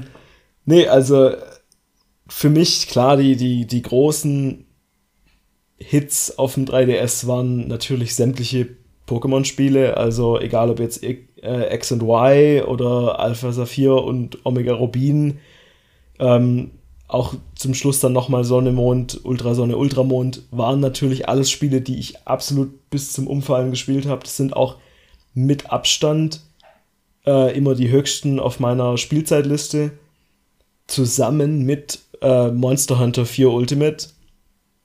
Ja, da wollte ich gerade fragen, Monster Hunter wirst du wahrscheinlich auch viel gespielt haben. Ja, also Monster Hunter 3 Ultimate und 4 Ultimate sind ja auf dem 3DS und die habe ich beide auch sehr, sehr ausführlich gespielt. War es denn überhaupt spaßig ohne C-Stick damals noch? Ich habe das tatsächlich erst angefangen zu spielen, als ich schon den New 3DS hatte. Okay, dieses Circle Pad Pro hattest du wahrscheinlich auch nie, ne? Doch, natürlich. Oh Gott, so ein Scheißteil. Das hatte ich damals, weil es ja bei Resident Evil Revelations dabei war. Genau. Und da muss ich auch sagen, das fand ich damals auch ein echt beeindruckendes Spiel, so als Third-Person-Horrorspiel auf einem Handheld, wo sie sich offensichtlich gesagt haben, das kann man nicht mit einem Stick steuern und wir wollen keinen Touchscreen-Gefummel und deswegen haben sie einfach eine Peripherie dazugelegt. Und ich muss aber auch sagen, ich habe das vor ein paar Jahren nochmal gespielt, in der Konsolenversion und fand es dann ein bisschen ernüchternd, wie simpel und eintönig doch das Gameplay leider ist. Also es ist halt sehr actionlastig, es gibt im Prinzip keine so richtigen Puzzles, es sind eher so, finde die Schlüsselkarte, lauf von A nach B, finde nochmal eine Schlüsselkarte, lauf wieder irgendwo anders hin. Die Levels sind doch sehr klein und fast schon so in der Größe von keine Ahnung, Resident Evil 1 und 2 auf der PlayStation 1 damals. Optisch ist es natürlich schon auch echt überraschend hübsch für ein 3DS, also für ein Handheld-Spiel, ne? Ja. Aber so alles in allem ist es doch einer der schwächeren Resident Evil-Teile und die Story ist halt Trash Faktor 5000, wirklich. Also, ich weiß noch, als ich die Konsolenversion gespielt habe und ich musste halt wirklich bei den Dialogen teilweise lachen, weil die so blödsinnig waren. Und klar war es halt für ein 3DS nur rein darauf betrachtet schon echt ein überraschend hochwertiges Spiel. Aber das hält der Zeit irgendwie nicht stand. Ich hatte sogar damals auch schon sehr überraschend, dass es überhaupt ein damals noch exklusives Resident Evil für den 3DS gibt. Ja, war echt, das fand ich auch krass damals. Vor allem, weil zu der gleichen Zeit ja diese, da kam, glaube ich, zeitgleich relativ Resident Evil 6 für die Konsolen raus. Mhm, was ja auch dürfte der Zeitpunkt gewesen sein. Was ja auch ein super umfangreiches, sehr, also das war ja, es hatte ja mehrere Kampagnen, die waren alle auch mit verschiedenem Fokus und so. Und da im Vergleich zu fühlte sich natürlich dann Revelations schon mehr an wie so ein Oldschool-Spiel, also mehr in Richtung von 4 und das war dann auch ganz cool so für die Fanbase was, aber wenn man dann tatsächlich mal Resident Evil 4 und Revelations nebeneinander stellt, merkt man halt doch die Limitationen von dem Handheld einfach an. Die Geräte dann, sind... Resident Evil Revelations 2 kam ja auch später noch raus. Genau, aber abseits nur auf dem vom Konsolen. 3DS, genau. War das nochmal spielerisch besser? Keine Ahnung, habe ich nie durchgespielt. Okay. Das war ja so, das wurde ja so episodenmäßig released zuerst als Download und kam dann später noch auf Disc. Und hatte sogar einen Koop, aber das, wie gesagt, also ich bin nie arg weit gekommen in dem Spiel. Weißt du, wie ich damals auf Resident Evil und das Circle Pad Pro aufmerksam wurde? Wie denn? Kennst du noch Nintendo TV? War das die App, wo man sich so Trailer anschauen konnte, oder war das was anderes? Das war eine Nintendo 3DS interne, also die gab es auch im Internet normal. Ich habe die damals aber über den eShop geguckt, eine Show. Oh, okay, nee, das sagt mir gar nichts. Eine Art Game One nur für den 3DS. Okay. Die Moderatorin war die Ariane. Und die hat immer die verschiedensten Sachen vorgestellt, was jetzt so passiert in Zukunft, was rauskommt. Und da habe ich meine Infos hergenommen, weil YouTube und sowas war da auch noch nicht so groß. Ja, ne? Genau. Das. Und noch nicht so, dass die ganzen Trailer und sowas da hochgepumpt wurden. Und neulich habe ich eine ich weiß nicht, auf welchem Kanal es war, aber eine Funkreportage gesehen. Mit einer Dame, die sich halt gefragt hat, ja, ich esse ja Fleisch, könnte ich auch ein Tier töten? Und dann, und dann ist es. Ich weiß, worauf das rausläuft. Das ist, und dann hat die Frau so einen Bolzen genommen und ein Lamm in den Kopf geschossen. Und dann, und das war die Nintendo TV Ariane, oder wie? Das war die Nintendo TV Ariane. Krass. Ich kannte sie noch davon, wie sie mir das neue Mario-Spiel vorgestellt hat. Und das nächste Bild, was ich von ihr bekomme, ist, wie sie so einem kleinen, süßen Schäfchen in den Kopf schießt. Das ist ja sehr absurd alles wieder. Das ist das für eine Folge heute. Okay. Ja, da wurde ich auf jeden Fall auf das Circle Pad Pro aufmerksam und ich wollte es nie haben. Ja, nee, hat sich nur bedingt gelohnt. War an sich schon ganz gut zu halten. Der 3DS war danach halt nicht mehr reisefähig. Ne? Das war ja ein Riesenklotz. Stimmt. Und ich habe sogar für den 3DS XL, also für das alte Modell, was keinen zweiten Stick hat, habe ich das Circle Pad Pro XL. Das was gibt's? Noch größer und klotziger ist. Ich wusste gar nicht, dass es das gibt. Ja, das gibt's. Es ist sehr selten. Ja, das wundert mich nicht. Ja. Genau, ansonsten, also ich weiß, mit Fire Emblem hast du nichts am Hut. Da gab's ja auch mehrere Spiele für den 3DS. Quatsch ruhig drüber. Also ja, ich kann's kurz mal anreißen. Tun, also, ja. Awakening war ja der erste Teil auf dem 3DS. Der echt ein sehr solides Spiel ist mit einer recht typischen so Fantasy-Story, so Königreiche im Krieg, du bist irgendwie so ein Söldner, du bist den kennt man jetzt auch von Smash, ne, Chrom, und du findest halt einen anderen Charakter und der ist eben der vom Spieler erstellte Avatar, der halt im Default heißt der halt Robin. Und genau, dann entschlüsselt sich da halt so eine relativ Standard-Fantasy-Geschichte. Aber Robin gibt's ja auch bei Smash mittlerweile. Genau. Und das hat wohl dermaßen gezündet, weil man halt sehr viele kleinere Systeme außerhalb von diesen Top-Down-Strategie-Schachbrettkämpfen eben noch hat, nämlich dass man die Charaktere eben auch miteinander verkuppeln kann, und dann gibt's da gibt es eben eine sehr tiefgehende Mechanik dazu, mit ganz viel Dialog und ganz viel Shipping und Anime-Kram. Und das war wohl so gut, dass sich das Spiel eben wahnsinnig oft verkauft hat und tatsächlich die Fire Emblem-Reihe auch so ein bisschen vom Tod gerettet hat, weil sich die Reihe davor eben nicht so gut verkauft hatte und Nintendo quasi am Überlegen war, ob es sich lohnt, die überhaupt noch fortzuführen. Und nach Awakening kam dann eben Fates, was in 2 Versionen erschien, so wie Pokémon, gab es da eben Birthright und Conquest. Das waren eben quasi 2 separate Kampagnen, die mit die ersten paar Level sind gleich und dann entscheidest du dich für eine Seite und dann spielst du eben die Seite. Und dann gab es als Download eben noch Revelation, was quasi der dritte Pfad ist, und ich glaube, den kann man so ein bisschen als True Ending ansehen. Und es gab eben eine Special Edition, wo alle 3 Kampagnen auf einer Cartridge drauf sind. Und falls ihr euch für Fire Emblem interessiert, wenn der eShop dann tatsächlich schließt, wird diese Revelation-Kampagne vermutlich nicht mehr erhältlich sein, also für normal sterbliche Menschen, weil die Special Edition, wo die Kampagne eben auf der Cartridge mit drauf ist, ist das teuerste 3DS-Spiel, das existiert. Und der Download, den wird man halt einfach nicht mehr kaufen können. Das heißt, es verschwindet halt effektiv vom Massenmarkt. Das ist super traurig. Das trifft auf so gut wie jedes Spiel, was wir heute benennen, außer die großen First-Party-Titel, die gerade sowas wie Mario Kart oder 3D Land und sowas, das kriegt man natürlich immer noch im Nachhinein, aber super vieles, was auch etwas nischiger ist, ist so gut wie gar nicht mehr verfügbar im Nachhinein.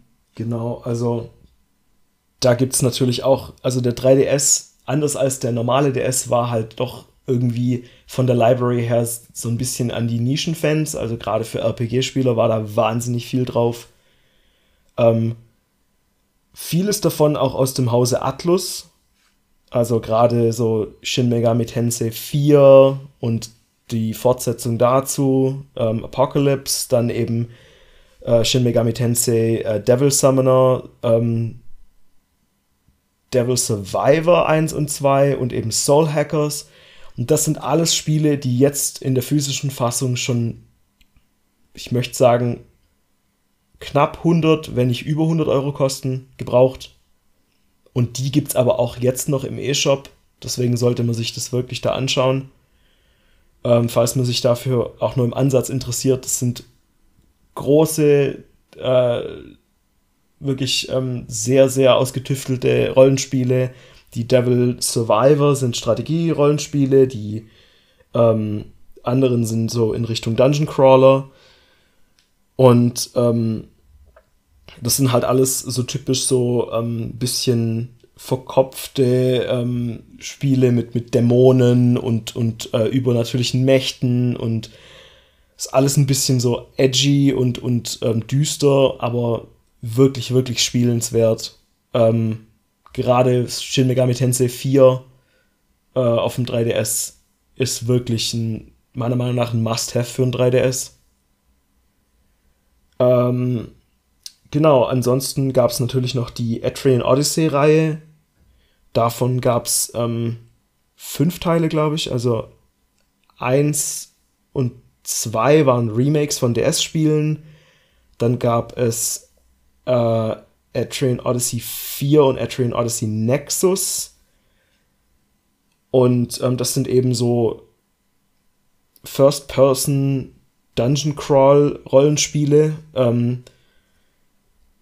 Da war der Kniff quasi, dass man die Karte für den Dungeon Crawler selber zeichnen muss auf dem Touchscreen. Es gibt aber auch eine Automapping-Funktion, wo das dann eben einem abgenommen wird.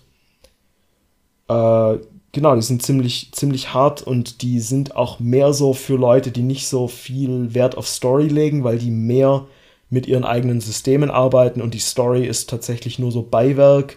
Die Charaktere haben auch im Normalfall keine Persönlichkeit, sondern sind wirklich so 4 Nasen, die man selber erstellt irgendwie. Und genau, also das sind alles Spiele, die halt wirklich auch auf keiner anderen Plattform drauf sind. Die sind physisch, die werden physisch auch nicht mehr billiger werden. Also wer sich in die Richtung interessiert, sollte sich das echt anschauen. Genau, ansonsten zu Fire Emblem wollte ich noch hinzufügen, ja, es gab eben noch das Fire Emblem Echoes, Shadows of Valentia, das ist ein Remake von Fire Emblem 2 vom NES. Das gibt es physisch aktuell extrem günstig, also teilweise schon unter 10 Euro. Und das ist auch ein absolutes Must-Play, also das sollte man wirklich sich so schnell wie möglich noch schnappen. Genau, ich habe es für 5 Euro bei Saturn. Das ist krass, ne? Also ein First-Party-Nintendo-Spiel, Rollenspiel mit einem richtig fetten Umfang und du zahlst halt 5 Euro für, ne? Ja, noch ist es OVP. Mhm. Vielleicht lasse ich es auch lieber so. Jetzt halt 2 kauft. Habe ich kurz überlegt, aber genau. Ich will kein Reseller werden. Nee. Ich bin gerade im eShop vom 3DS. Mhm. Wie hieß die Collection, die du eben genannt hast? Die Collection von Fire Emblem, wo die 3 Teile drin sind, die 3 Perspektiven quasi. Ach so, oder ja. Oder gab es die nur physisch? Nee, die gibt's nur physisch, wo alle 3 drauf sind. Ansonsten, ja, wollte ich gerade sagen. Genau. Für ein 3DS gibt's nur noch Echoes, dann Fates und Awakening. Und Awakening, das sind die 3. Und halt Warriors, aber das ist ja gut, aber das Dynasty auch, Warriors. Das, ja, und vor allem läuft's halt auch nicht gut. Also selbst auf dem New 3DS läuft das Fire Emblem Warriors gefühlt mit 15 Frames, also das kann man sich echt sparen. Ja. Genau, ansonsten, was ich auch noch ans Herz legen kann, ist Radiant Historia, Perfect Chronology, das ist auch ein JRPG, das ein Remaster eines DS-Spiels, das auch nicht billiger ist. Also ich glaube, das bekommt man jetzt noch so zum Originalpreis, so um die 40, 50 Euro würde ich behaupten. Und es ist halt ein sehr episches Rollenspiel, in dem ein mysteriöses Buch dem Protagonisten die Möglichkeit gibt, durch die Zeit zu reisen, zu gewissen Knotenpunkten und eben die nachträglich den Lauf der Geschichte zu verändern. Es hat so ein bisschen Chrono Trigger-Vibes, es hat eine richtig coole Optik und ein richtig einzigartiges Kampfsystem, das zwar so rundenbasiert ist, aber auch gleichzeitig die Feinde auf so einem 3x3-Grid eben stehen. Und da kann man eben durch strategisches Schubsen und Ziehen die Feinde quasi in eine Reihe bringen, um dann quasi Area of Effect Schaden zu machen. Also auch nochmal was ganz, ganz Eigenes. Und auch auf dem Original-DS war das eins meiner absoluten Lieblingsspiele. Und das Remaster addet halt noch mehr Inhalte hinzu. Also, das kann ich auch nur ganz arg empfehlen. Ansonsten, das war ja auch sehr interessant, weil ja auch nach dem Switch-Release noch einige Spiele eben erschienen sind, die dann auch gefühlt niemand mehr irgendwie angeschaut hat. Da war unter anderem auch Detektiv Pikachu dabei. Genau. Das, Film zum Spiel, also das Spiel kam ja zuerst raus und das Spiel endet aber tatsächlich auch mit dem Cliffhanger und wir warten ja alle seitdem auf den zweiten Teil, aber ansonsten ist es echt ein sehr süßes, kleines Point-and-Click-Adventure, die Rätsel sind nicht allzu schwer, das kann man also auch jüngeren Spielenden irgendwie mal in die Hand drücken, die halt Pokémon mögen und lesen können und ja, also super charmant irgendwie. Es hat so ein bisschen Professor Layton-Vibes. Pikachu ist großmäulig wie eh und je. Und ja, das kam eben auch nach dem Switch-Launch raus. Und ich glaube, dann war das halt vielen Leuten auch einfach egal damals. Da gab es ja sogar noch diese XXL-Amiibo. Genau, es gab diesen unfassbar riesigen Pikachu-Amiibo mit der Sherlock-Holmes-Mütze. Also Wahnsinn. Das war echt witzig. Das Spiel selbst habe ich mir nachdem ich den Film angeguckt habe, mal angeschaut, weil ich dachte, vielleicht ist es ja was, aber hat mich dann doch eher abgeturnt, tatsächlich. Ja, irgendwann kriege ich dich noch. Irgendwann kriege ich dich noch dazu, ein Point-and-Click-Adventure zu spielen. Gegen Point-and-Click, ich glaube, wenn die Story richtig, richtig gut ist, dann klappt's. Weil ich lese auch gerne Bücher. Also ich habe jetzt wieder angefangen, Bücher zu lesen. Und ein Point-and-Click ist ja einfach nochmal ein interaktives Buch. Richtig. Das ist echt eine gute Sache. Aber die Story muss halt echt gut sein und sowas ja. Wie allein so Visual Novels oder sowas, schwierig. Ich sage, irgendwann kriege ich dich dazu, Ace Attorney zu spielen. Es gibt kein besseres Einstiegsspiel in das ganze Adventure-Genre. Aber wenn dann das mit Layton zusammen. Layton mag ich. Ja, okay. Ganz ehrlich, kann auch nicht schaden. Genau, das ist noch ein ganz guter Punkt. Es gibt mehrere Ace Attorney und Professor Layton Spiele auf dem 3DS, nämlich Ace Attorney 5, Dual Destinies, Ace Attorney 6, Spirit of Justice und dann eben das Professor Layton vs. Ace Attorney Crossover. Für Layton gibt es eben die Teile, ich glaube, das sind auch 5 und 6, die Maske der Wunder und das Erbe von Asland.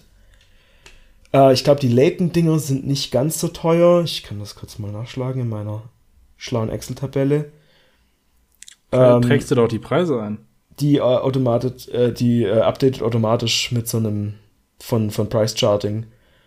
Ach so. Nee, also die Professor Layton-Spiele sind noch ganz affordable, aber die Ace Attorney-Spiele, speziell Dual Destinies und Spirit of Justice, sind nur digital erhältlich im eShop. Das heißt, die sind auch weg, weil es gibt keine Ports von dieser zweiten Trilogie. Und das ist natürlich auch wahnsinnig schade, weil es sind beides echt gute Spiele. Besonders Spirit of Justice gehört für mich wahrscheinlich in die Top 3 der ganzen Ace Attorney-Reihe rein. Die sind auch oft im Angebot, also es gibt ja jetzt gerade auch noch so End-of-Life-Sales irgendwie im eShop. Da muss man auch mal reinschauen und gucken, ob man da noch was vielleicht auch günstiger mitnehmen kann. Und es sind beides eben wahnsinnig tolle Visual Novels, beide mit rund 25 Stunden Spielzeit, also da hat man ordentlich was von.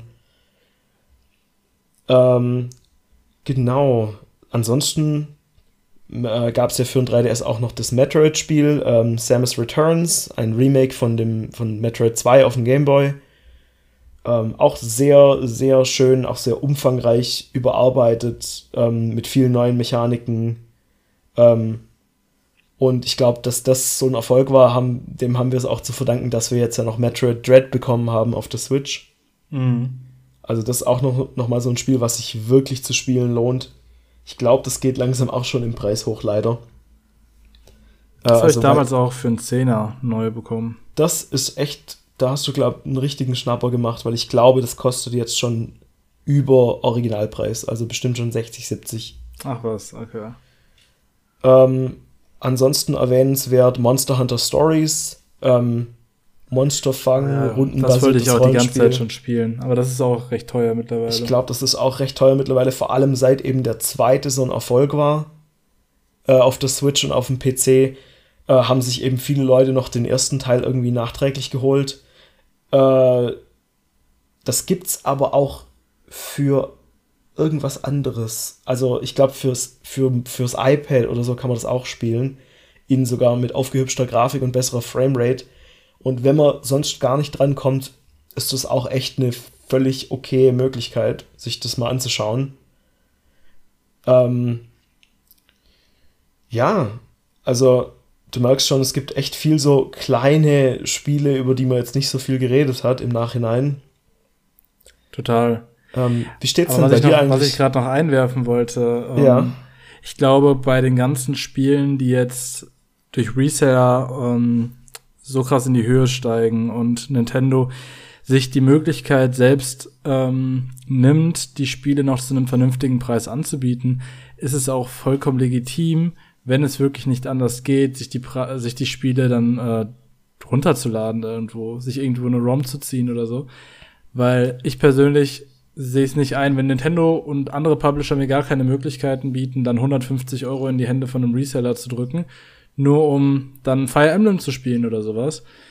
Bei anderen Spielen finde ich es überhaupt nicht okay, wenn solange es irgendwo noch eine legale Art und Weise gibt, aber Nintendo nimmt sich die Möglichkeit selbst. Und gerade bei so Sachen wie eben dann Fire Emblem Fates, Revelations oder jetzt Ace Attorney 5 und 6, wobei die, glaube ich, auch jetzt irgendwie aufs iPhone und iPad kommen oder in Apple Arcade oder irgend sowas. Mhm. Aber gerade Fire Emblem, da ist halt einfach eine komplette Kampagne, mit locker 30 Stunden Spielzeit, die halt einfach nicht mehr erhältlich sein wird. Und das ja, und auch dutzendweise an Digital-Only, also eShop-Exclusive-Titel. Genau. Von Spielen, die nie irgendwie auf eine Cartridge gepresst wurde, die sind dann gelöscht und die gibt's dann nicht mehr. Und klar wurde da in den letzten Jahren auch viel noch irgendwie auf die Switch gebracht oder irgendwie vielleicht doch noch auf Steam oder so. Aber ich schaue halt gerade in meinen 3DS rein. Ich habe dir ja vor der Aufnahme gesagt, ich habe rund 50 eShop-Titel runtergeladen und da sind dann halt so Sachen dabei wie Liberation Maiden, Crimson Shroud, Attack of the Friday Monsters, was halt so kleine Indie-Spiele sind, die aber einfach auf keinem anderen System drauf sind. Jetzt klar, sowas wie ein SteamWorld haben wir ja jetzt auch auf der Switch, aber so andere, so auch so ganz seltsame kleine Spiele, sowas wie Dragon Quest Wars, was halt im Prinzip so ein Fire Emblem-eskes Strategiespiel ist mit Touchscreen-Steuerung, das es halt auf dem DSi und auf dem 3DS gab, das ist halt weg. Das haben wir halt nirgends sonst. Oder, was hatte ich denn noch, was ich auch so super fand? Genau, die ganzen Pulmo, Pushmo, Pullblocks-Spiele und Boxboy, die gibt's ja auch nur auf dem 3DS. Boxboy hat ja auch ein Remaster bekommen, auch auf der Switch, aber die anderen beiden auf jeden Fall. Okay, ich dachte nämlich, das sei nur der dritte Teil eben von Boxboy und die ersten zwei sind, glaube ich. Das kann auch sein. Ja, ich weiß es auch nicht ganz sicher, aber das sind halt einfach Sachen, die sind dann weg. Und das sind wunderschöne kleine so Puzzlespiele. Und sowas mag ich halt total und das ist halt echt eine Schande, dass es das dann nicht mehr gibt. Oder auch von Nintendo selber gab's ja diese Dylans Rolling Western Serie mit diesem Dylan Armadillon. Genau. Da gab es ja, glaube ich, auch 3 Teile von. Die ersten 2 sind, glaube ich, Download und der dritte ist tatsächlich physisch. Der kam aber auch schon in dieser Post-Switch-Zeit raus.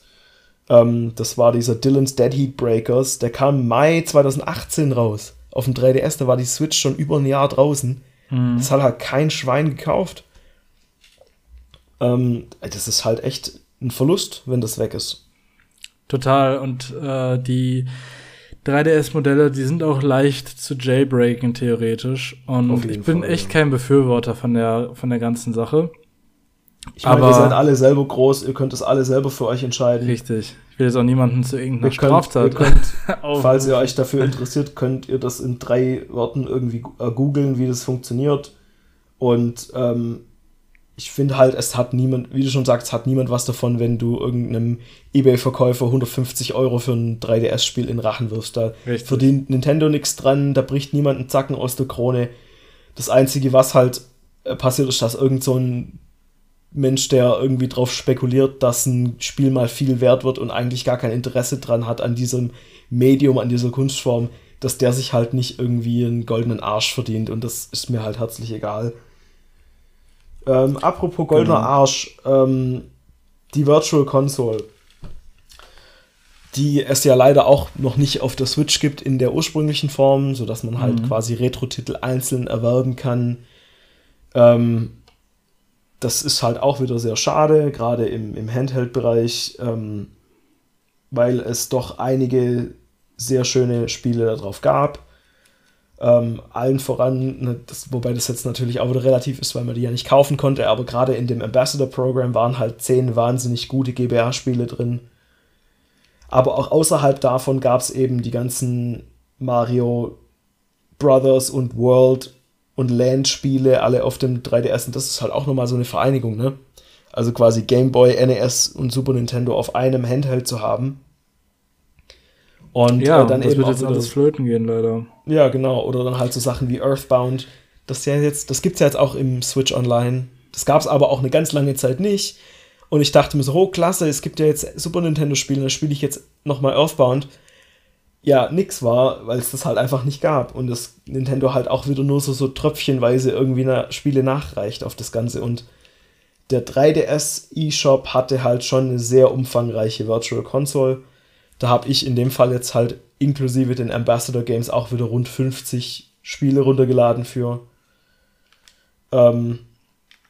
Das sind halt alles so Sachen, auf die wir bald nicht mehr so leicht Zugriff haben werden. Ich glaube, zum jetzigen Zeitpunkt sind ja schon einige Bezahlmöglichkeiten einfach komplett entfernt aus dem eShop. und irgendwann in den kommenden, keine Ahnung, 6-7 Monaten geht der halt komplett down und dann war's das. Das gleiche übrigens auch für die Wii U.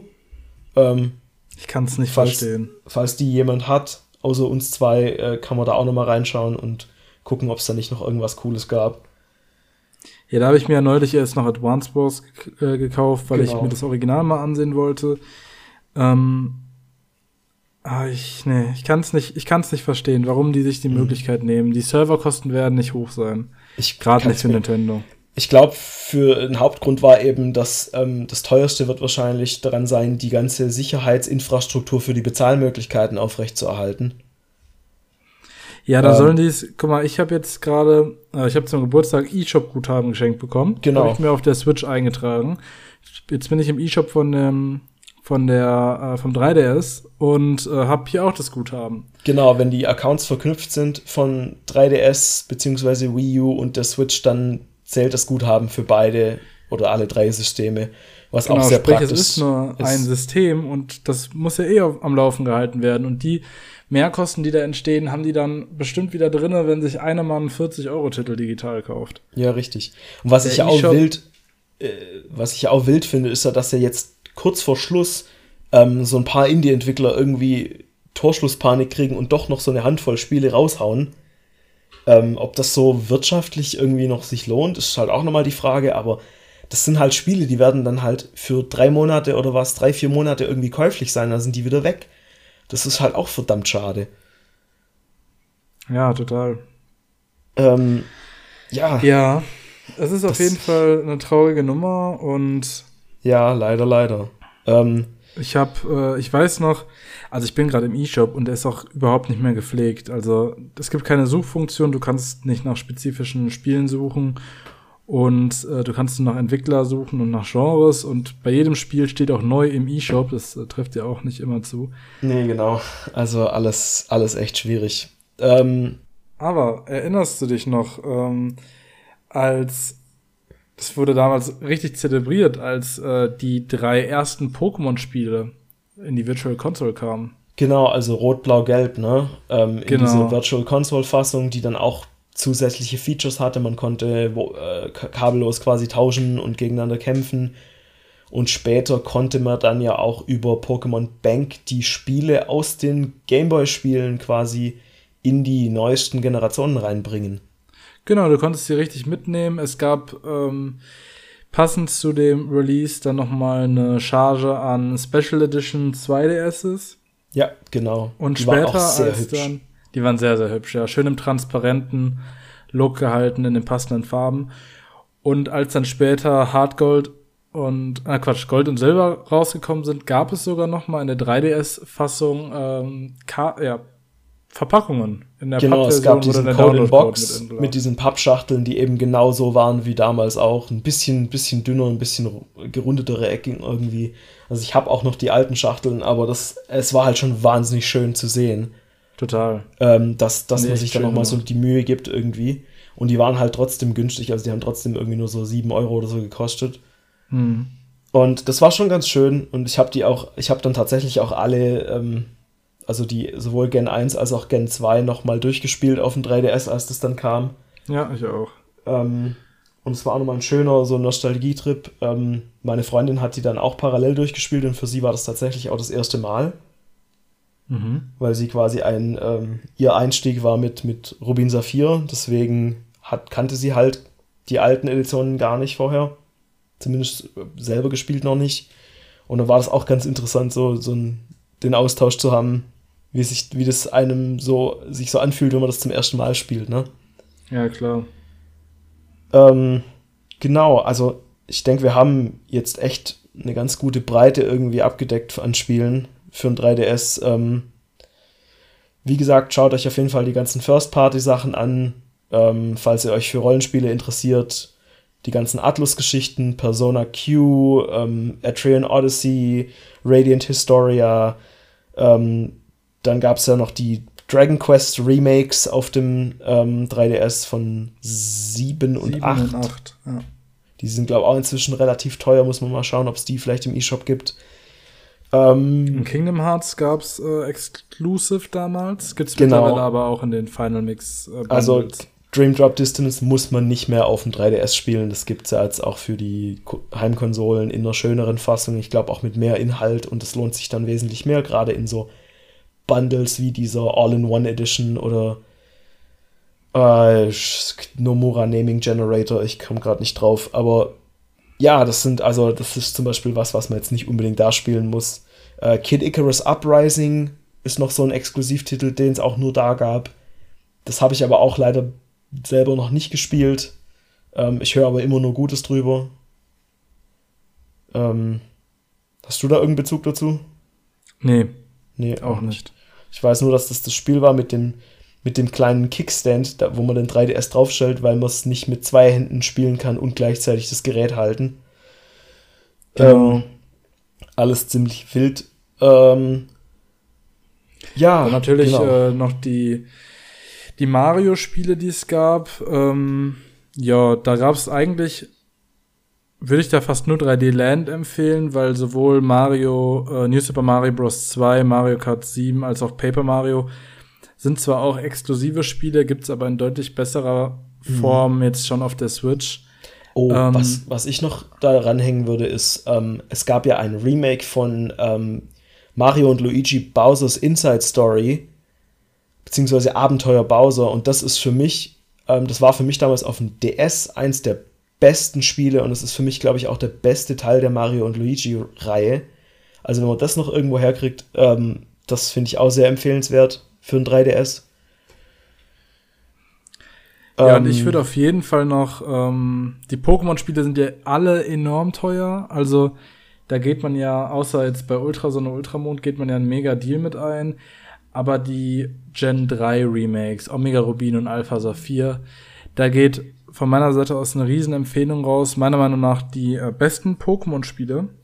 Und ich hatte eine richtig gute Zeit mit Omega Rubin. Ich auch. Also Alpha Saphir ist auch mein meistgespieltes 3DS-Spiel, tatsächlich sogar vor Monster Hunter.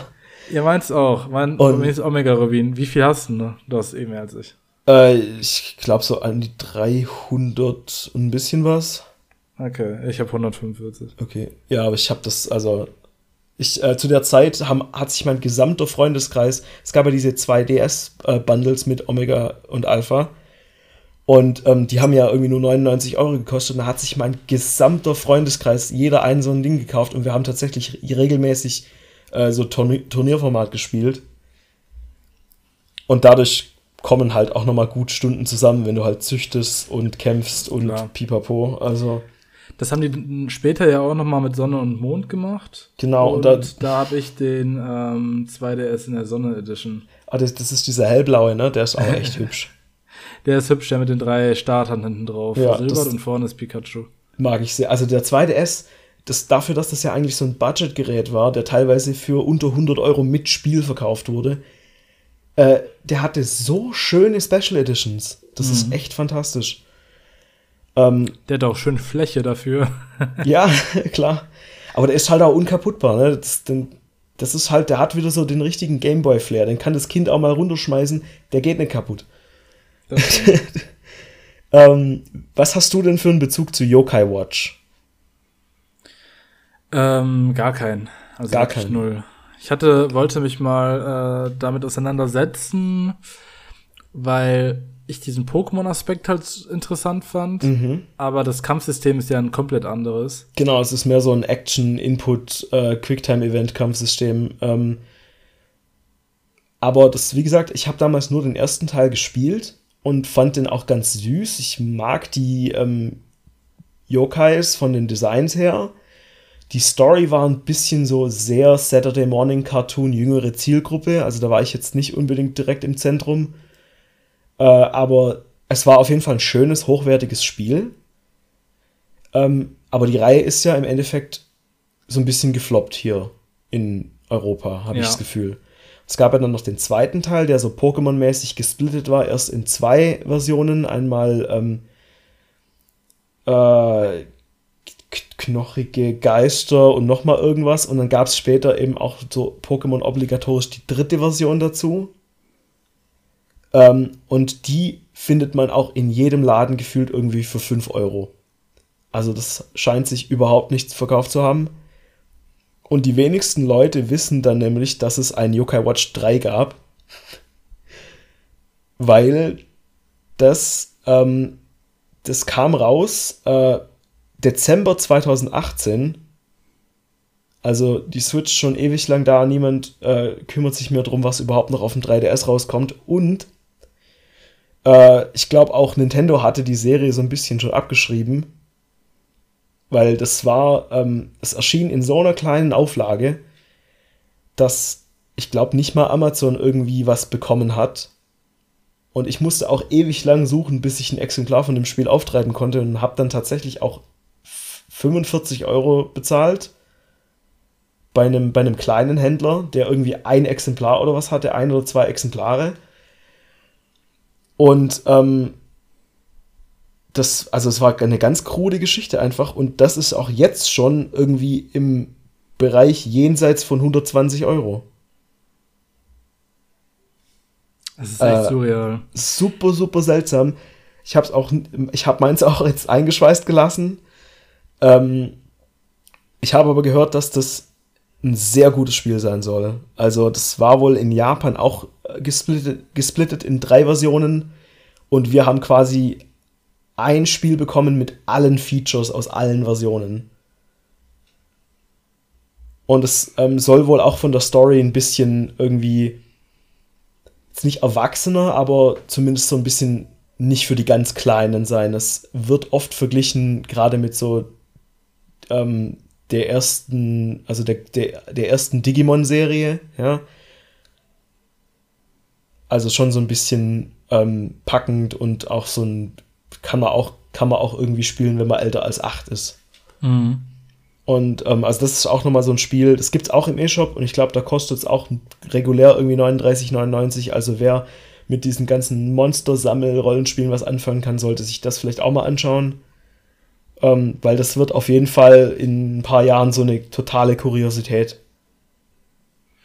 Ja, Yo-Kai Watch war gerade bei den Kindern beliebt, mit denen ich damals gearbeitet habe. Mhm. Da war so Skylanders und Yo-Kai Watch auf jeden Fall Thema. Es gab ja noch den Anime zu Yo-Kai Watch. Ja, genau. Den die da irgendwie verfolgt haben. Aber so richtig Bezug dazu hatte ich selber nie. Ja, ich war da ja auch nicht in dem Alter dafür. Ich habe halt damals die Demo zum ersten Teil gespielt und dachte mir, oh, das ist ganz nett, das gefällt mir. Und es ist auch Level 5, die machen ja auch gute Rollenspiele. Die haben ja auch Ni no Kuni gemacht und vieles anderes, was ich mochte. Hier, nicht Star Ocean, das andere, Rogue Galaxy auf der White PS2 damals. White Knight Chronicles haben sie gemacht. Das war nochmal ein Highlight für dich. Also, ja. Das sind echt, glaube ich, echt solide bis wirklich gute und liebevolle Spiele. Die haben halt, glaube ich, echt gedacht, das wird das nächste Pokémon. Und sorry, Pokémon ist das nächste Pokémon und wird es auch immer bleiben. Solange du heute noch, keine Ahnung, 5-, 6-jährige Kinder siehst, die halt direkt schon auf dem Pokémon-Trip sind, das ist halt wahnsinnig schwer, da irgendwie sich gegen aufzustellen, ne? Das ist halt quasi unmöglich. Also würdest du sagen, Yo-Kai Watch lohnt sich? Ja, ich würde sagen, das lohnt sich. Ich fand den ersten echt süß. Der zweite ist so günstig, dass selbst wenn man es nur okay findet, hat man nicht viel kaputt gemacht. Und der dritte ist auf jeden Fall ein Sammlerstück, wenn man sich das physisch holen will, und glaube spielerisch echt gut, wenn man sich es digital holt. Dann gehe ich morgen mal in die Stadt und gucke. Mhm. Vielleicht finde ich da was und dann spiele ich es. Im Netz kriegt man es auf jeden Fall auch hinterhergeworfen. Ja, was hat es da mit diesem Yo-Kai Watch Blasters auf sich? Das war, glaube ich, irgendwie ein Spin-Off, was das kam so zwischen den Teilen irgendwann mal. Davon weiß ich leider auch nichts so genau. Das habe ich auch nicht. Ja, aber wie gesagt, also man merkt, der 3DS hatte halt wirklich nicht so die Massen Zielgruppe irgendwie mit vielen Spielen im Auge, so wie es jetzt noch der normale DS hatte, der halt, klar, das war ja auch so ein bisschen der Türöffner in den breiten Markt, so wie es die Wii ja auch war, hatte das viel so Lifestyle-Spiele und viele verschiedene Genres, und es wurde halt auch wahnsinnig viel mit dem Touchscreen irgendwie gemacht und ausprobiert. Jetzt der 3DS hat spielerisch schon eher so die normaleren Titel, also die sich dann doch mehr aufs Gameplay konzentrieren als auf irgendwelche crazy Gimmicks, die auch mehr so diese, ich hasse ja diesen Begriff, aber so diese Hardcore-Audience irgendwie im Blick hatte, gerade mit den Rollenspielen und so. Aber trotzdem gibt es wirklich wahnsinnig viel cooles Zeug auf dem Ding zu spielen, das sich auch jetzt noch lohnt, und gerade jetzt sollte man so ein bisschen die Augen offen halten, weil die Preise eben schon anfangen, in die Höhe zu steigen. Schon wirklich so wenige Jahre irgendwie, nachdem die Konsole offiziell eingestellt wurde. Auch die Hardware wird ja immer teurer. Also jetzt so einen 2DS XL im guten Zustand zu finden, wird auch immer schwieriger für einen bezahlbaren Preis. Und ja, gerade wenn man halt die zusätzlichen Tasten oder den C-Stick will oder halt jetzt noch aus dem eShop irgendwie Super Nintendo-Spiele runterladen, die nur auf den New-Geräten laufen, dann muss man halt sich, glaube ich, echt ranhalten. Und für Leute, die schon einen 3DS oder einen New 3DS haben, jetzt, glaube ich, echt noch die letzte Gelegenheit, so die paar Spiele, die einem noch fehlen, mitzunehmen, bevor sie wirklich schweineteuer werden. Alternativ, wie gesagt, Custom-Firmware drauf. Dann hat der nämlich auch keinen Region-Lock mehr, was auch nochmal ein großes Ärgernis ist. Ich glaube, ich habe das dir ja schon mal gesagt, wie viel, also ich hab ja mehrere Geräte, auch vom selben Modell, weil der 3DS einen Region-Lock hat. Das heißt, Spiele, die halt auch regionsexklusiv in Japan oder in den USA waren, die konnte man halt auch nicht ohne weiteres importieren. Beim DS ging das ja damals, weil der Region-Free war. Und da habe ich auch extrem viel Zeug einfach aus Amerika und aus Japan gekauft, um es mal auszuprobieren. Und es ging halt einfach dann beim 3DS nicht mehr. Mhm. Und das war halt auch wieder schade, ne? Weil da geht einem dann auch wieder automatisch was durch die Lappen. Aber das, wie gesagt, auch das lässt sich eben mit der Custom-Firmware umgehen. Dann kann man eben auch regionsfremde Cartridges abspielen.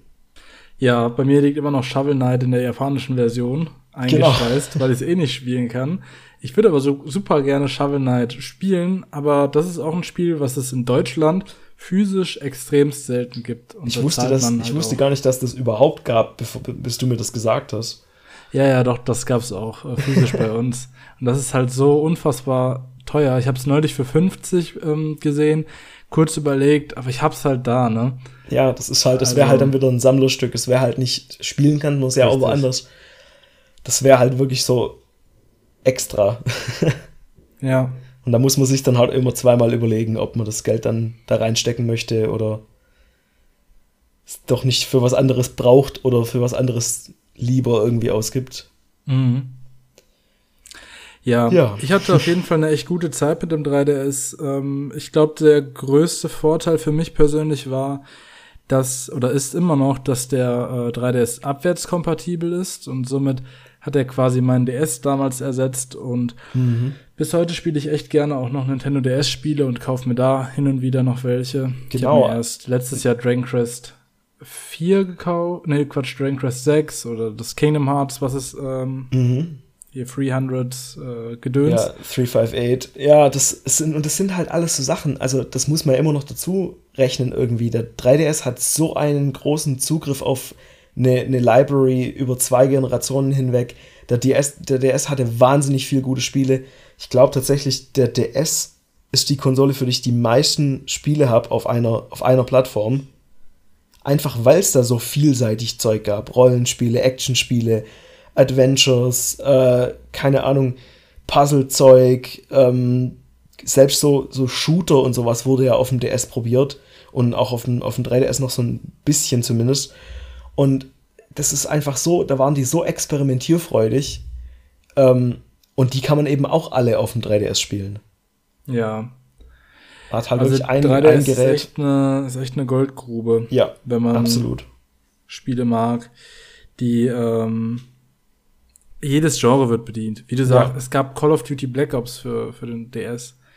Und der DS hatte nicht mal einen Analogstick. Nee, das genau, es hatte halt dann so eine Metroid Prime Hunters-mäßige Touchscreen-Steuerung. Ich habe das nämlich tatsächlich gespielt.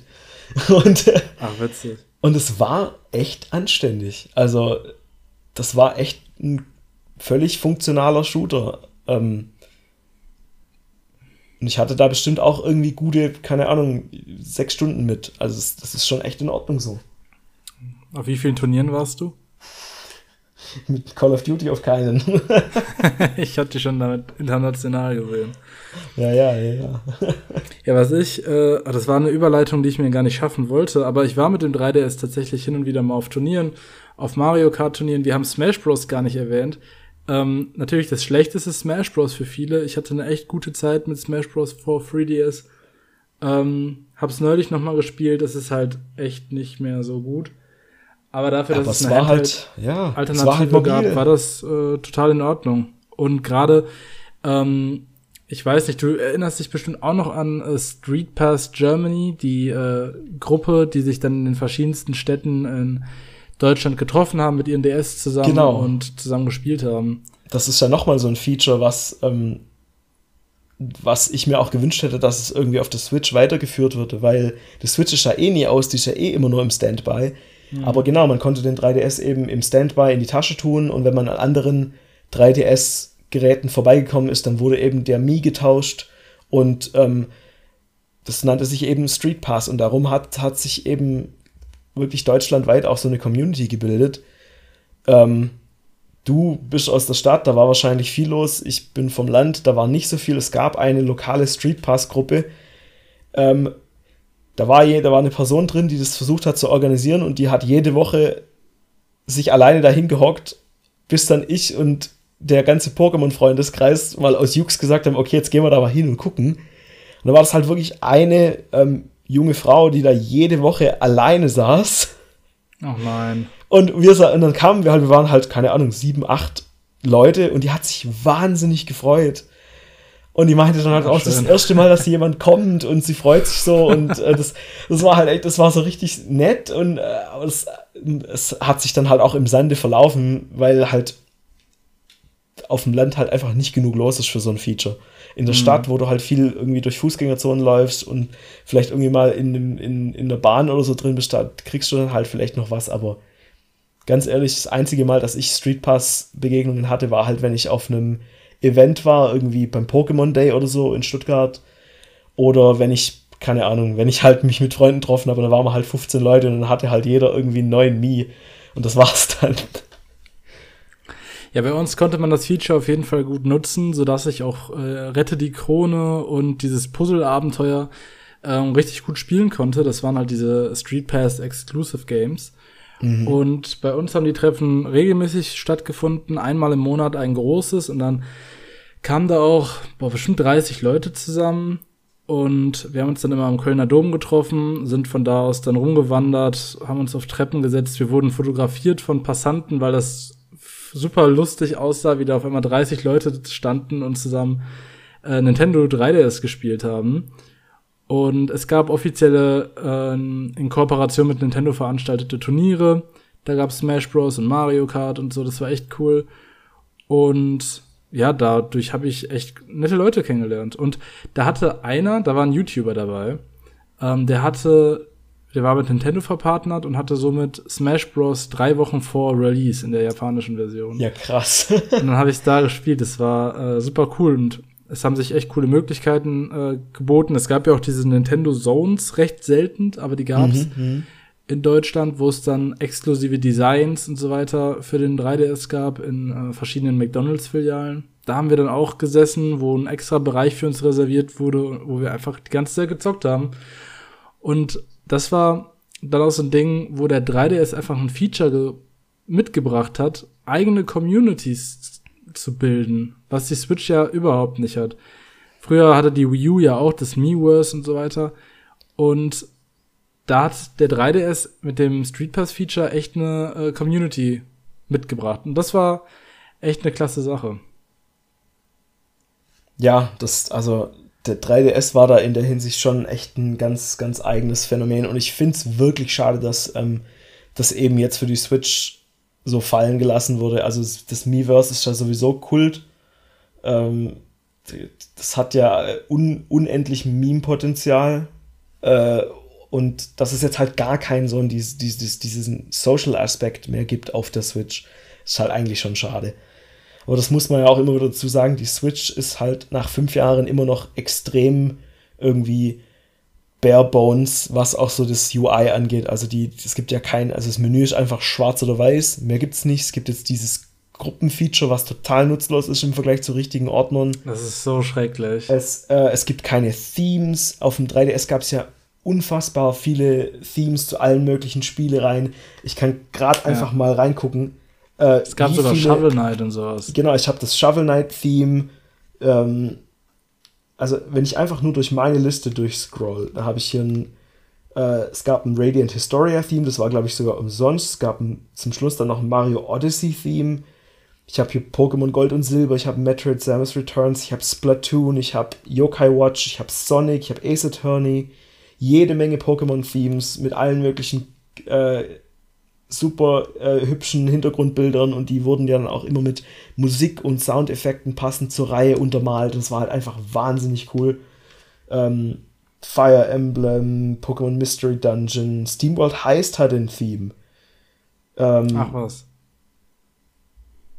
Xenoblade Chronicles hat ein Theme, Monster Hunter 4 hatte eins, Metal Gear Solid 3, das sind alles, und wie gesagt, Shovel Knight, dieses Launch-Promo-Theme, genau, ich glaube, das hat man damals dazu bekommen, wenn man das Spiel auf dem 3DS runtergeladen hat.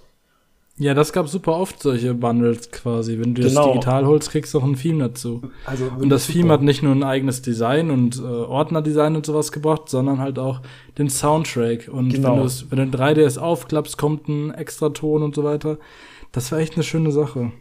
Ja, einfach alles total liebevoll, und ich würde mir echt wünschen, dass sowas halt im Vergleich ist die Switch echt gestern erst released worden. Ja, so fühlt sich's an, ne? Ja, da ist echt nichts für gemacht worden. Das ist leider super traurig. Ja, echt wahnsinnig schade. Aber genau deswegen reden wir jetzt ja drüber, weil der 3DS auch 11 Jahre nach Release immer noch echt ein spielenswertes Gerät ist und mit einer tollen Library und mit ganz ehrlich, wenn ich auf lange Reisen gehe, packe ich auch eher meinen 3DS in meine Tasche als meine Switch, weil der hält wenigstens der Akku länger durch. Das stimmt. Und ja, deswegen, ich kann es wirklich allen nur ans Herz legen, entstaubt den mal wieder, spielt mal wieder ein bisschen damit, guckt mal in den eShop rein, überlegt euch, hey, was mag ich denn so für Spiele, und schaut vielleicht, ob ihr nicht doch noch das ein oder andere Spiel habt, was ihr gern hättet. Weil jetzt ist die Zeit dafür. Es wird nur noch schlimmer ab jetzt. Das stimmt leider. Ja. Genau. Und dann würde ich sagen, damit machen wir einen Deckel drauf, ne? Machen wir einen Deckel drauf. War auf jeden Fall ein schöner Talk. Jetzt habe ich auch Bock, wieder 3DS zu spielen. Danke dafür. Ja, bitte. Ich weiß, ich habe irgendwie kurz das so an mich gerissen, als es um die ganzen Rollenspiele und so geht, aber ich weiß ja, du magst die auch, und vielleicht hast du ja auch die ein oder andere Empfehlung jetzt für dich mitnehmen können. Ich hänge hier nach noch einen Monolog-Part von mir auf, wo ich über die ganzen RPGs spreche, die ich gespielt habe. Dauert 10 Sekunden. Also war schon in Ordnung, dass du den Part übernommen hast. Alles klar, dann ist ja gut. Es sind halt auch alles Spiele, die ich wahnsinnig gern mag, und der 3DS war halt auch, glaube ich, nochmal so ein Moment, wo sich das für mich so richtig gefestigt hat, so okay, Spiel 80 Stunden lang, total weird, keiner kennt's, da bin ich bei, das ist mein Ding. Ah, Wahnsinn. Ja, während ich halt nur so die Basics gespielt habe und mehrfach enttäuscht wurde von den verschiedenen Mario-Partys oder nachher erfahren durfte, dass mein geliebtes Paper Mario eigentlich super scheiße ist. Solange du Spaß damit hattest, ist alles in Ordnung. Lass dir von niemand was anderes sagen. Ich stehe auch dazu. Paper Mario ist immer noch das Beste. Paper Mario Sticker Star. Nein, der 3DS ist echt eine geile Konsole. Für mich immer noch auch ein geiler Nintendo DS und nicht ohne Grund habe ich mir erst dieses Jahr den New 2DS XL geholt, weil das einfach, glaube ich, die beste Software ist, um sowohl DS als auch 3DS-Spiele dann in großer Form zu spielen. Genau, also ein besseres Gerät gibt's eigentlich nicht. Sowohl vom einfach, das ist nicht so extrem schwer wieder, also der 3DS, der New 3DS XL war echt ein richtig schwerer Klotz. Und ja, das 3D, so gut es dann auch verbessert wurde mit dem New-Modell, es ist halt einfach nicht so wichtig und da spart man sich das dann lieber und hat mehr Batterielaufzeit und ja, also es ist wirklich, der 2DS XL ist wirklich ein super schönes Gerät. Ja, total. Total. Würde ich auch jedem empfehlen. Ich habe den für 100 Euro bekommen mit Mario 64 DS. Okay. Und das alleine ist ja auch schon recht teuer mittlerweile. Habe ich jetzt gar nicht so im Kopf, aber das, also 100 Euro, egal ob mit oder ohne Spiel, ist echt ein super guter Preis für das Gerät. Genau. Deswegen schaut da einfach mal, stöbert ein bisschen auf eBay und Co. Mit etwas Glück findet ihr dann was und ja. Ja. Bei Fragen nochmal zum 3DS, zu den Spielen, zu Empfehlungen, haut uns gerne an auf unseren Social-Media-Kanälen, sowohl Twitter als auch Instagram, auf dem Stapel. Und das wär's von meiner Seite. Ja, genau. Wenn ihr das hier hört, dann werdet ihr wahrscheinlich auch auf unserem, speziell auf Instagram, schon ein paar Einblicke in 3DS-Spiele, die wir empfehlen, geben können. Und da gerne auch jederzeit Kommentare. Schreibt runter, was euer Lieblingsspiel war. Falls ihr irgendwas wissen möchtet oder eine Empfehlung braucht, sind wir jederzeit für euch da erreichbar. Genau. Gut. Also, dann Salo, mach's gut und ihr da draußen auch. Tschüss, bis zur nächsten Folge. Bis zur nächsten Folge. Ciao. Auf dem Stapel.